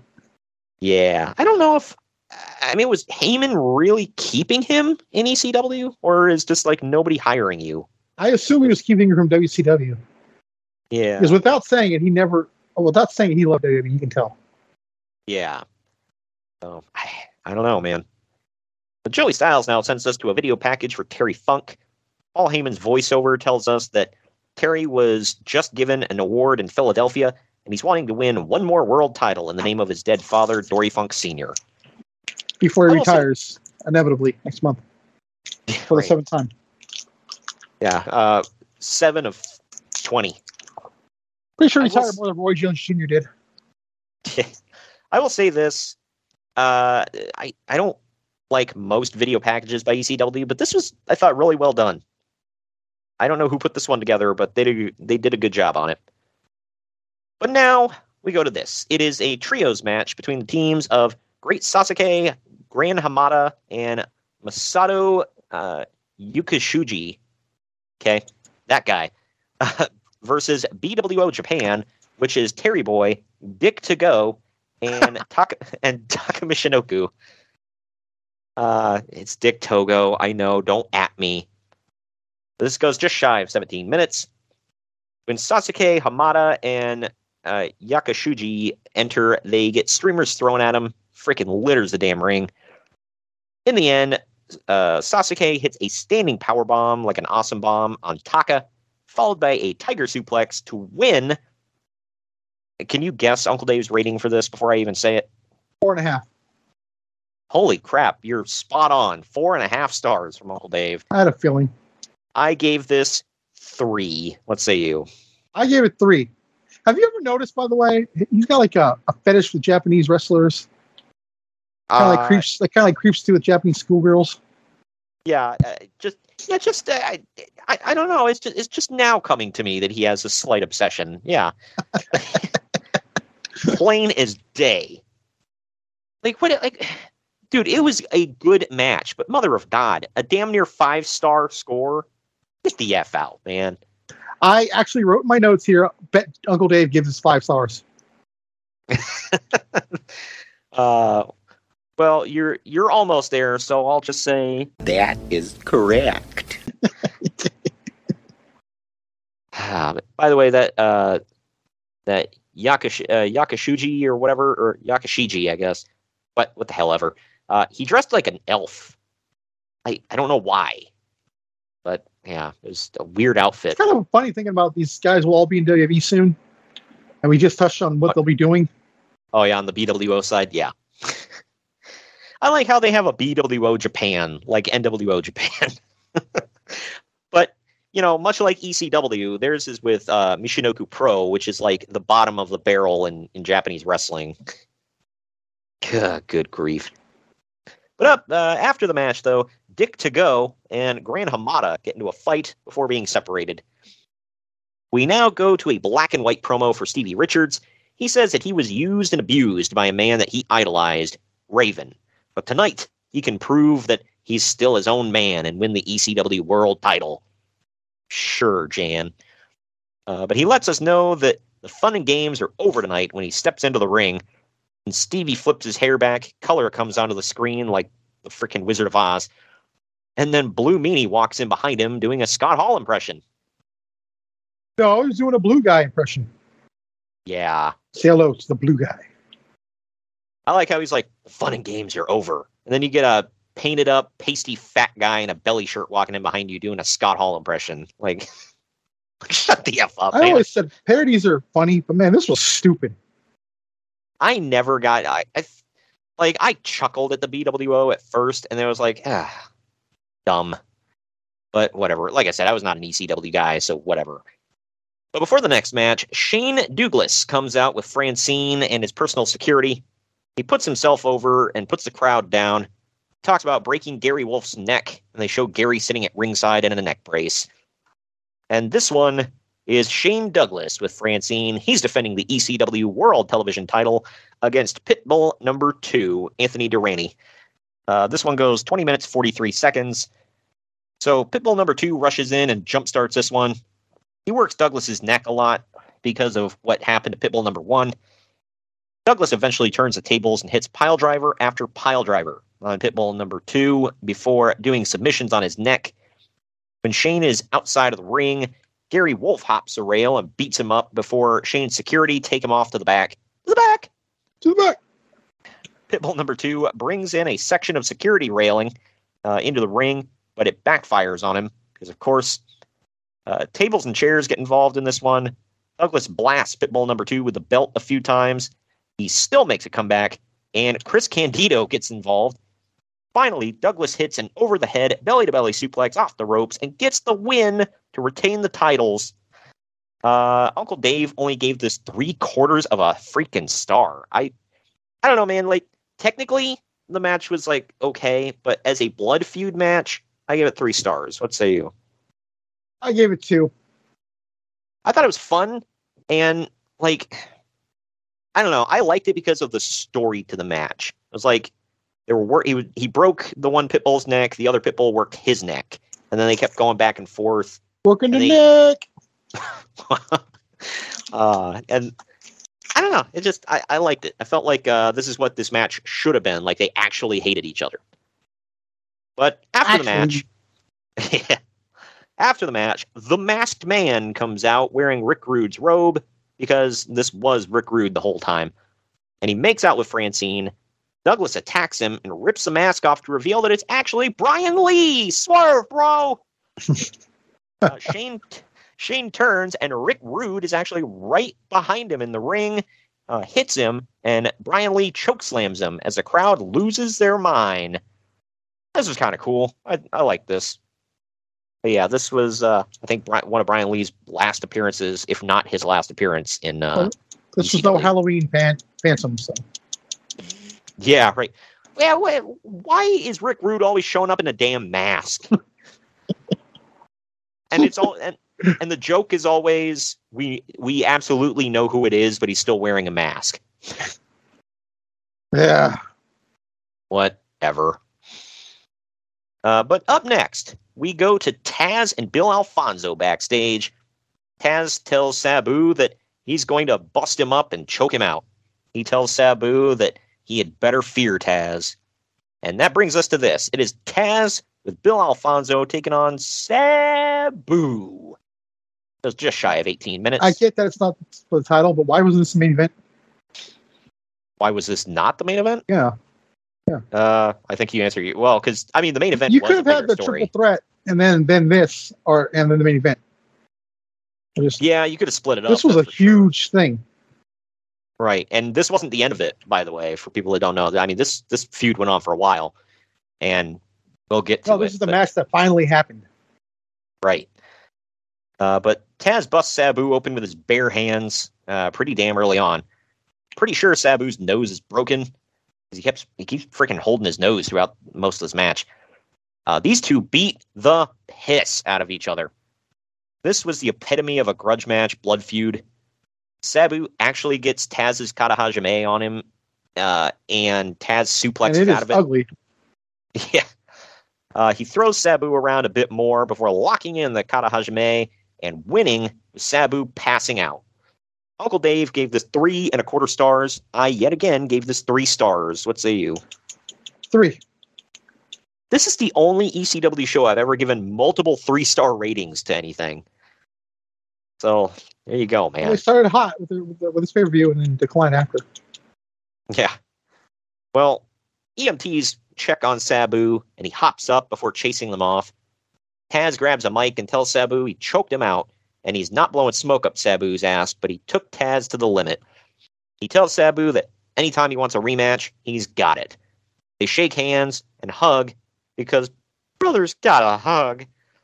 And then they celebrate together before Rob Van Dam comes back out and uh, jumps Taz from behind. Sabu tells RVD off, and then when Taz is about to jump RVD, Sabu jumps Taz.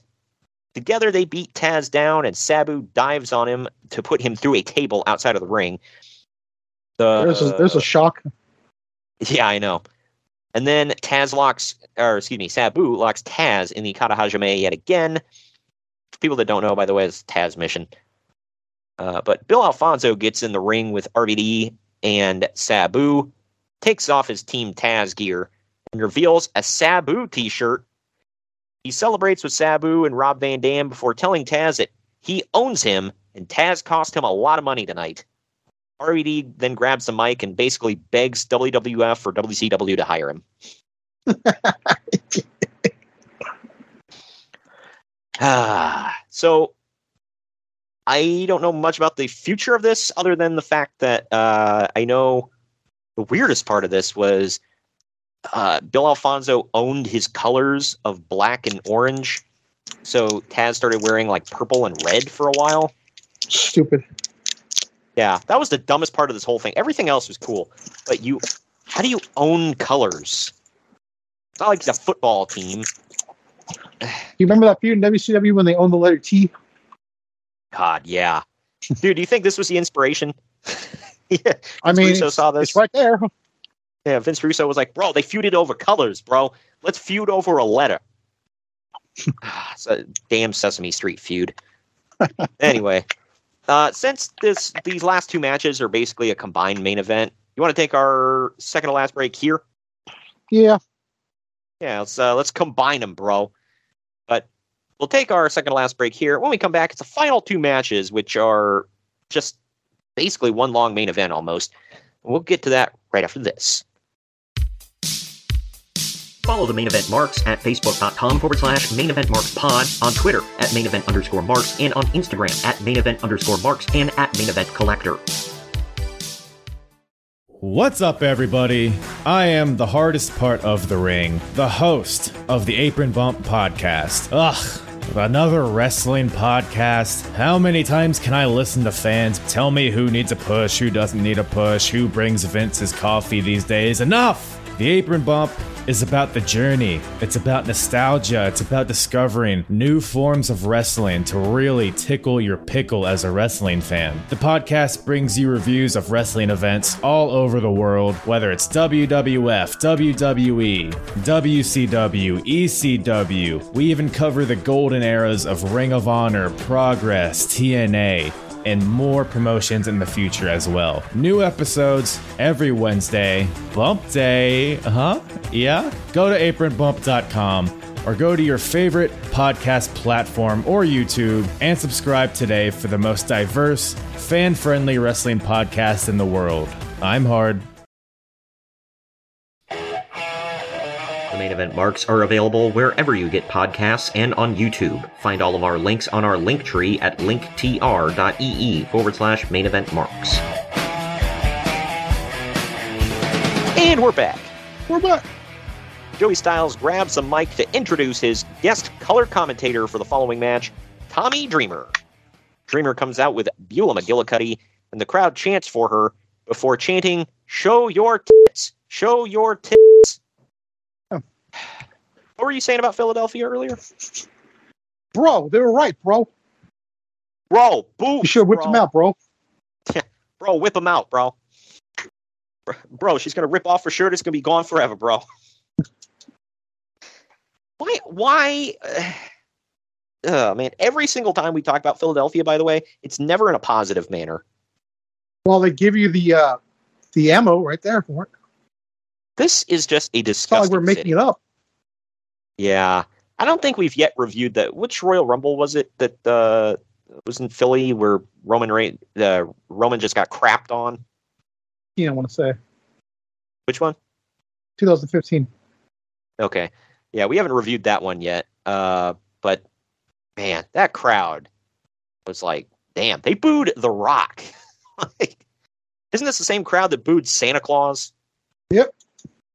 There's a couple There of go. funny videos after they after the Eagles lost the Super Bowl this year of guys destroying their TVs. Mm. Man, dude, you guys are Good nuts out there. Makes me not even Yeah. want to go out this year, but Anyway, uh, this dance where the winner faces Raven for the ECW World Title. It is Stevie Richards. He's got Blue Meanie or the Blue Guy, and Hollywood Nova in his corner, taking on the Sandman and Terry Funk. This goes 19 minutes and 10 seconds. I love the contrast, by the way, how BWO comes out first, goofy and dancing with her stupid song. The Sandman comes out to enter Sandman, my freaking Metallica, gets everybody freaking out. And then Terry Funk comes out to the smooth sounds of Desperado by the Eagles. like, could you have more contrast between these three? Like, good God. But either way, the Sandman disappears at one point mid match and comes back from the backstage area carrying a ladder. This is a big, sloppy ass brawl. When everyone is down, Stevie tunes up the band and hits a Stevie kick on Sandman for a near fall, and then hits one on Funk for another near fall. I like that, by the way. Yeah, tune tune up the band in the corner and hit a super kick to remind everybody that the bigger stars are on the other channel. right? it's been happening for years, dude. yep. But Sandman ends up disappearing again, and Dude, later, this whole gimmick of theirs is reminding that the stars are on the channel. So yeah. It's just like uh, like Joey Styles would take pot shots at Nitro or whatever. It's like all that would have made me do is go, "Oh yeah, I got to tune back into Nitro." Anyway, but uh, Sandman disappears again for a while, and, and uh, when he comes back out, he's got a trash can this time. Good metaphor. Yeah, that's uh that's a that's that word a metaphor. Yeah. Uh, Stevie gets pinned after taking a double power bomb from both Funk and Sandman. In, I like how Stevie freaking Richards, they couldn't keep him down until both of them double teamed him. okay. But uh, unstoppable Stevie Richards. of course. But in the end, Sandman gets wrapped in barbed wire. Funk puts a Because trash of can. course. yeah. Uh, Funk puts a trash can over Sandman's head. Uh, Stevie comes back out to super kick Sandman, and then Funk hits a moonsault on him. Ugliest damn moonsault I ever did see for the pin, and he wins. Uh, okay, I'm just gonna ask. I'm gonna ask this again. What score do you think Uncle Dave gave this? Four.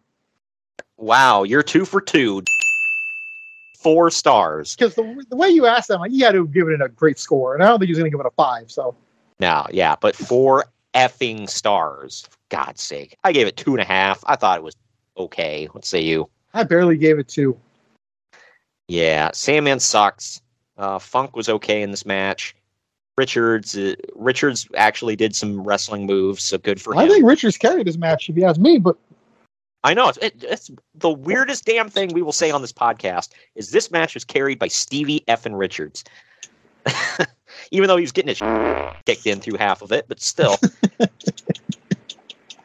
Look, he, knew, he Uh. understood the assignment. Okay, he knew why he was there.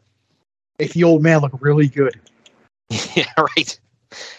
Uh, look, you were out there to take the pin. All right. But Raven gives zero time for Funk to breathe. He's instantly out there when the final he bell. should have. I thought that was brilliant. Why wouldn't you? Why, why the hell would you give your opponent time to breathe? Yeah, I was, I was right. glad they did that. Well, to anybody that doesn't remember, uh, Raven's theme was uh, uh, "Come Out and Play" by The Offspring, and if anybody knows like the intro to that, it's kind of a kind of a long, drawn out intro, whatever. Freaking uh, Raven was out there before the actual song kicks in with them. Say uh, you got to keep them separated. Like before they even say that, he's like, action has started. So zero time. Uh, but he blasts Terry Funk in the face with the ECW title to start with. And I will say, I love the way this match played out.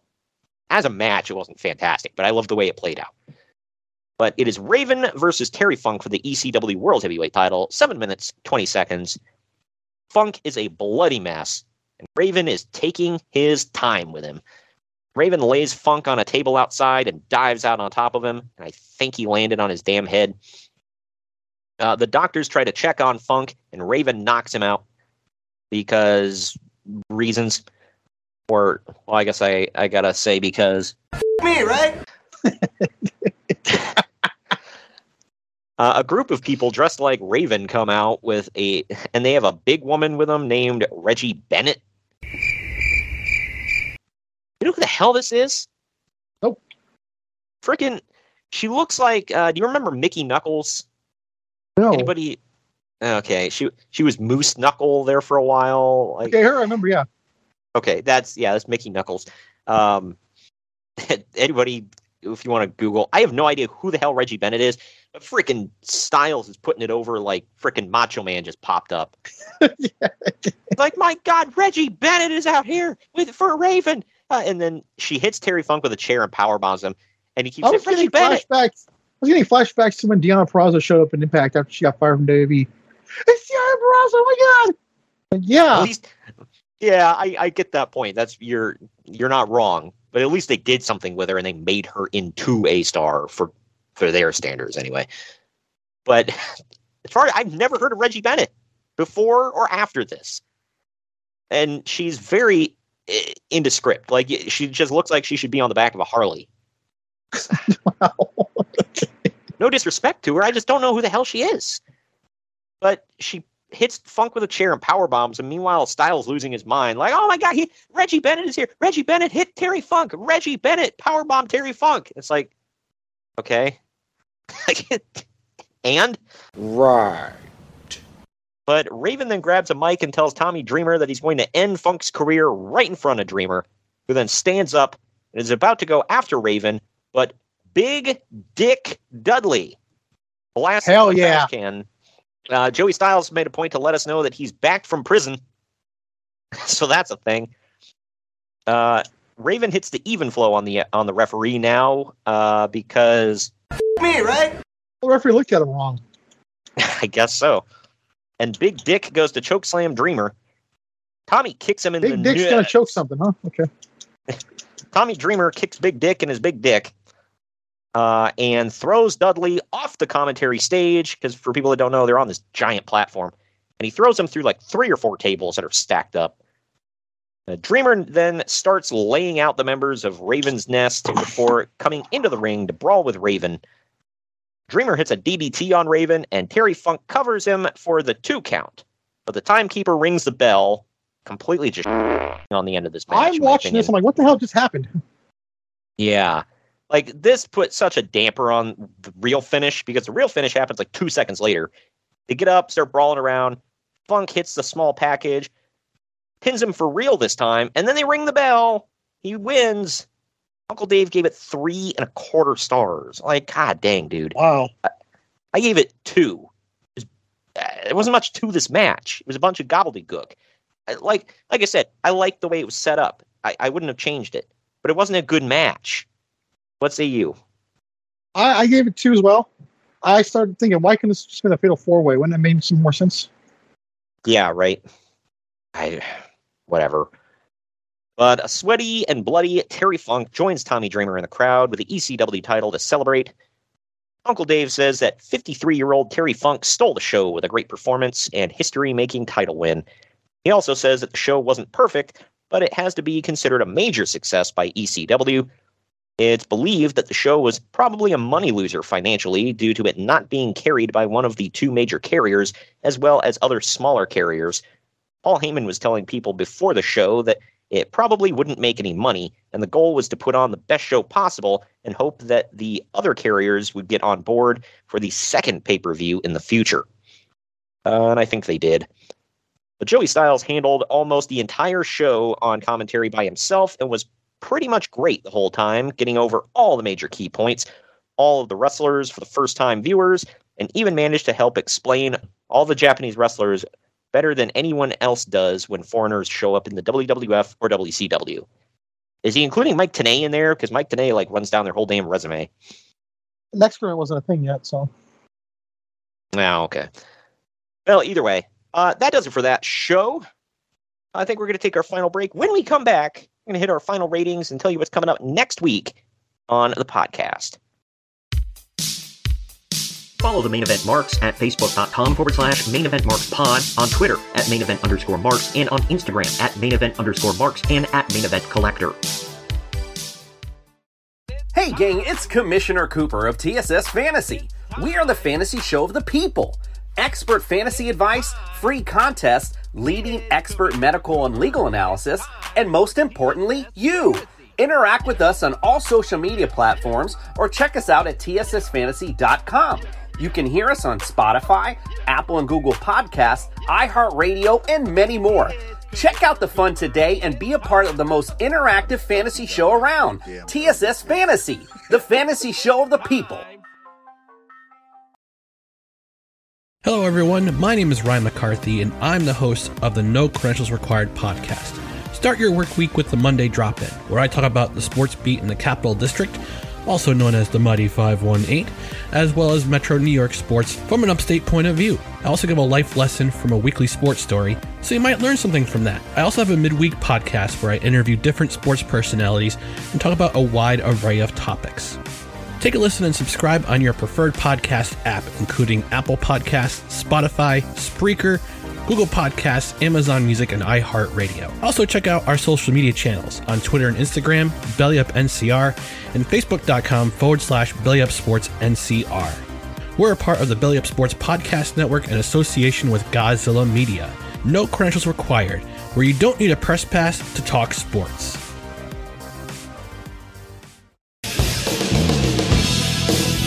Marks are available wherever you get podcasts and on YouTube. Find all of our links on our link tree at linktr.ee forward slash main event marks. And we're back. We're uh, going to run through this here real quick. Final ratings time. Internet Movie Database gave this an 8 out of 10. CageMatch.net gave it 8.48 out of 10. I gave it an 8 out of 10. What say you? I gave it a C plus. Pretty good for ECW pay per view. Yeah, I I enjoyed it. Uh, yeah, especially for an ECW pay per view. But yeah, that uh, I actually had fun watching this one, which I can't say for a lot of ECW shows. So there's that. But yeah, that does it for ECW Barely Legal, man. Uh, next week is double main event week. Uh, we're going to bring you two WCW shows from very different eras. The first one on April 19th. It is WC- yeah, that's for sure. The first one is WCW Spring Stampede 1998. That drops next Wednesday, April 19th. And then the bonus show next Friday on the 21st. It is WCW Thunder from uh, Thunder. April 26th, 2000. And it's David Arquette winning the WCW World Heavyweight title. Who? That is a thing. Yeah. This happens. Yep. So, looking at my calendar here. Uh, okay, I'm, tr- I'm trying to figure out when. Uh, okay, Easter was on the 9th. Okay, so we already passed that up. So this is well past. Uh, uh we're not giving we're not giving Jesus more crap in our podcast. that that already happened. We covered lockdown 2005 pre uh, pre Easter, and this is right after Easter. So it, Easter was sandwiched by uh, two good shows, in my opinion. But that does it for us this week. We ran a little long, but hey, it was an actual good one, and we had uh, quite a bit of news to cover. But thank you for joining me today, Greg. Mm-hmm. We'll see you next week when we hit you with double the WCW for the bonus show week. It's Spring Stampede 98 and Thunder from April 26, 2000.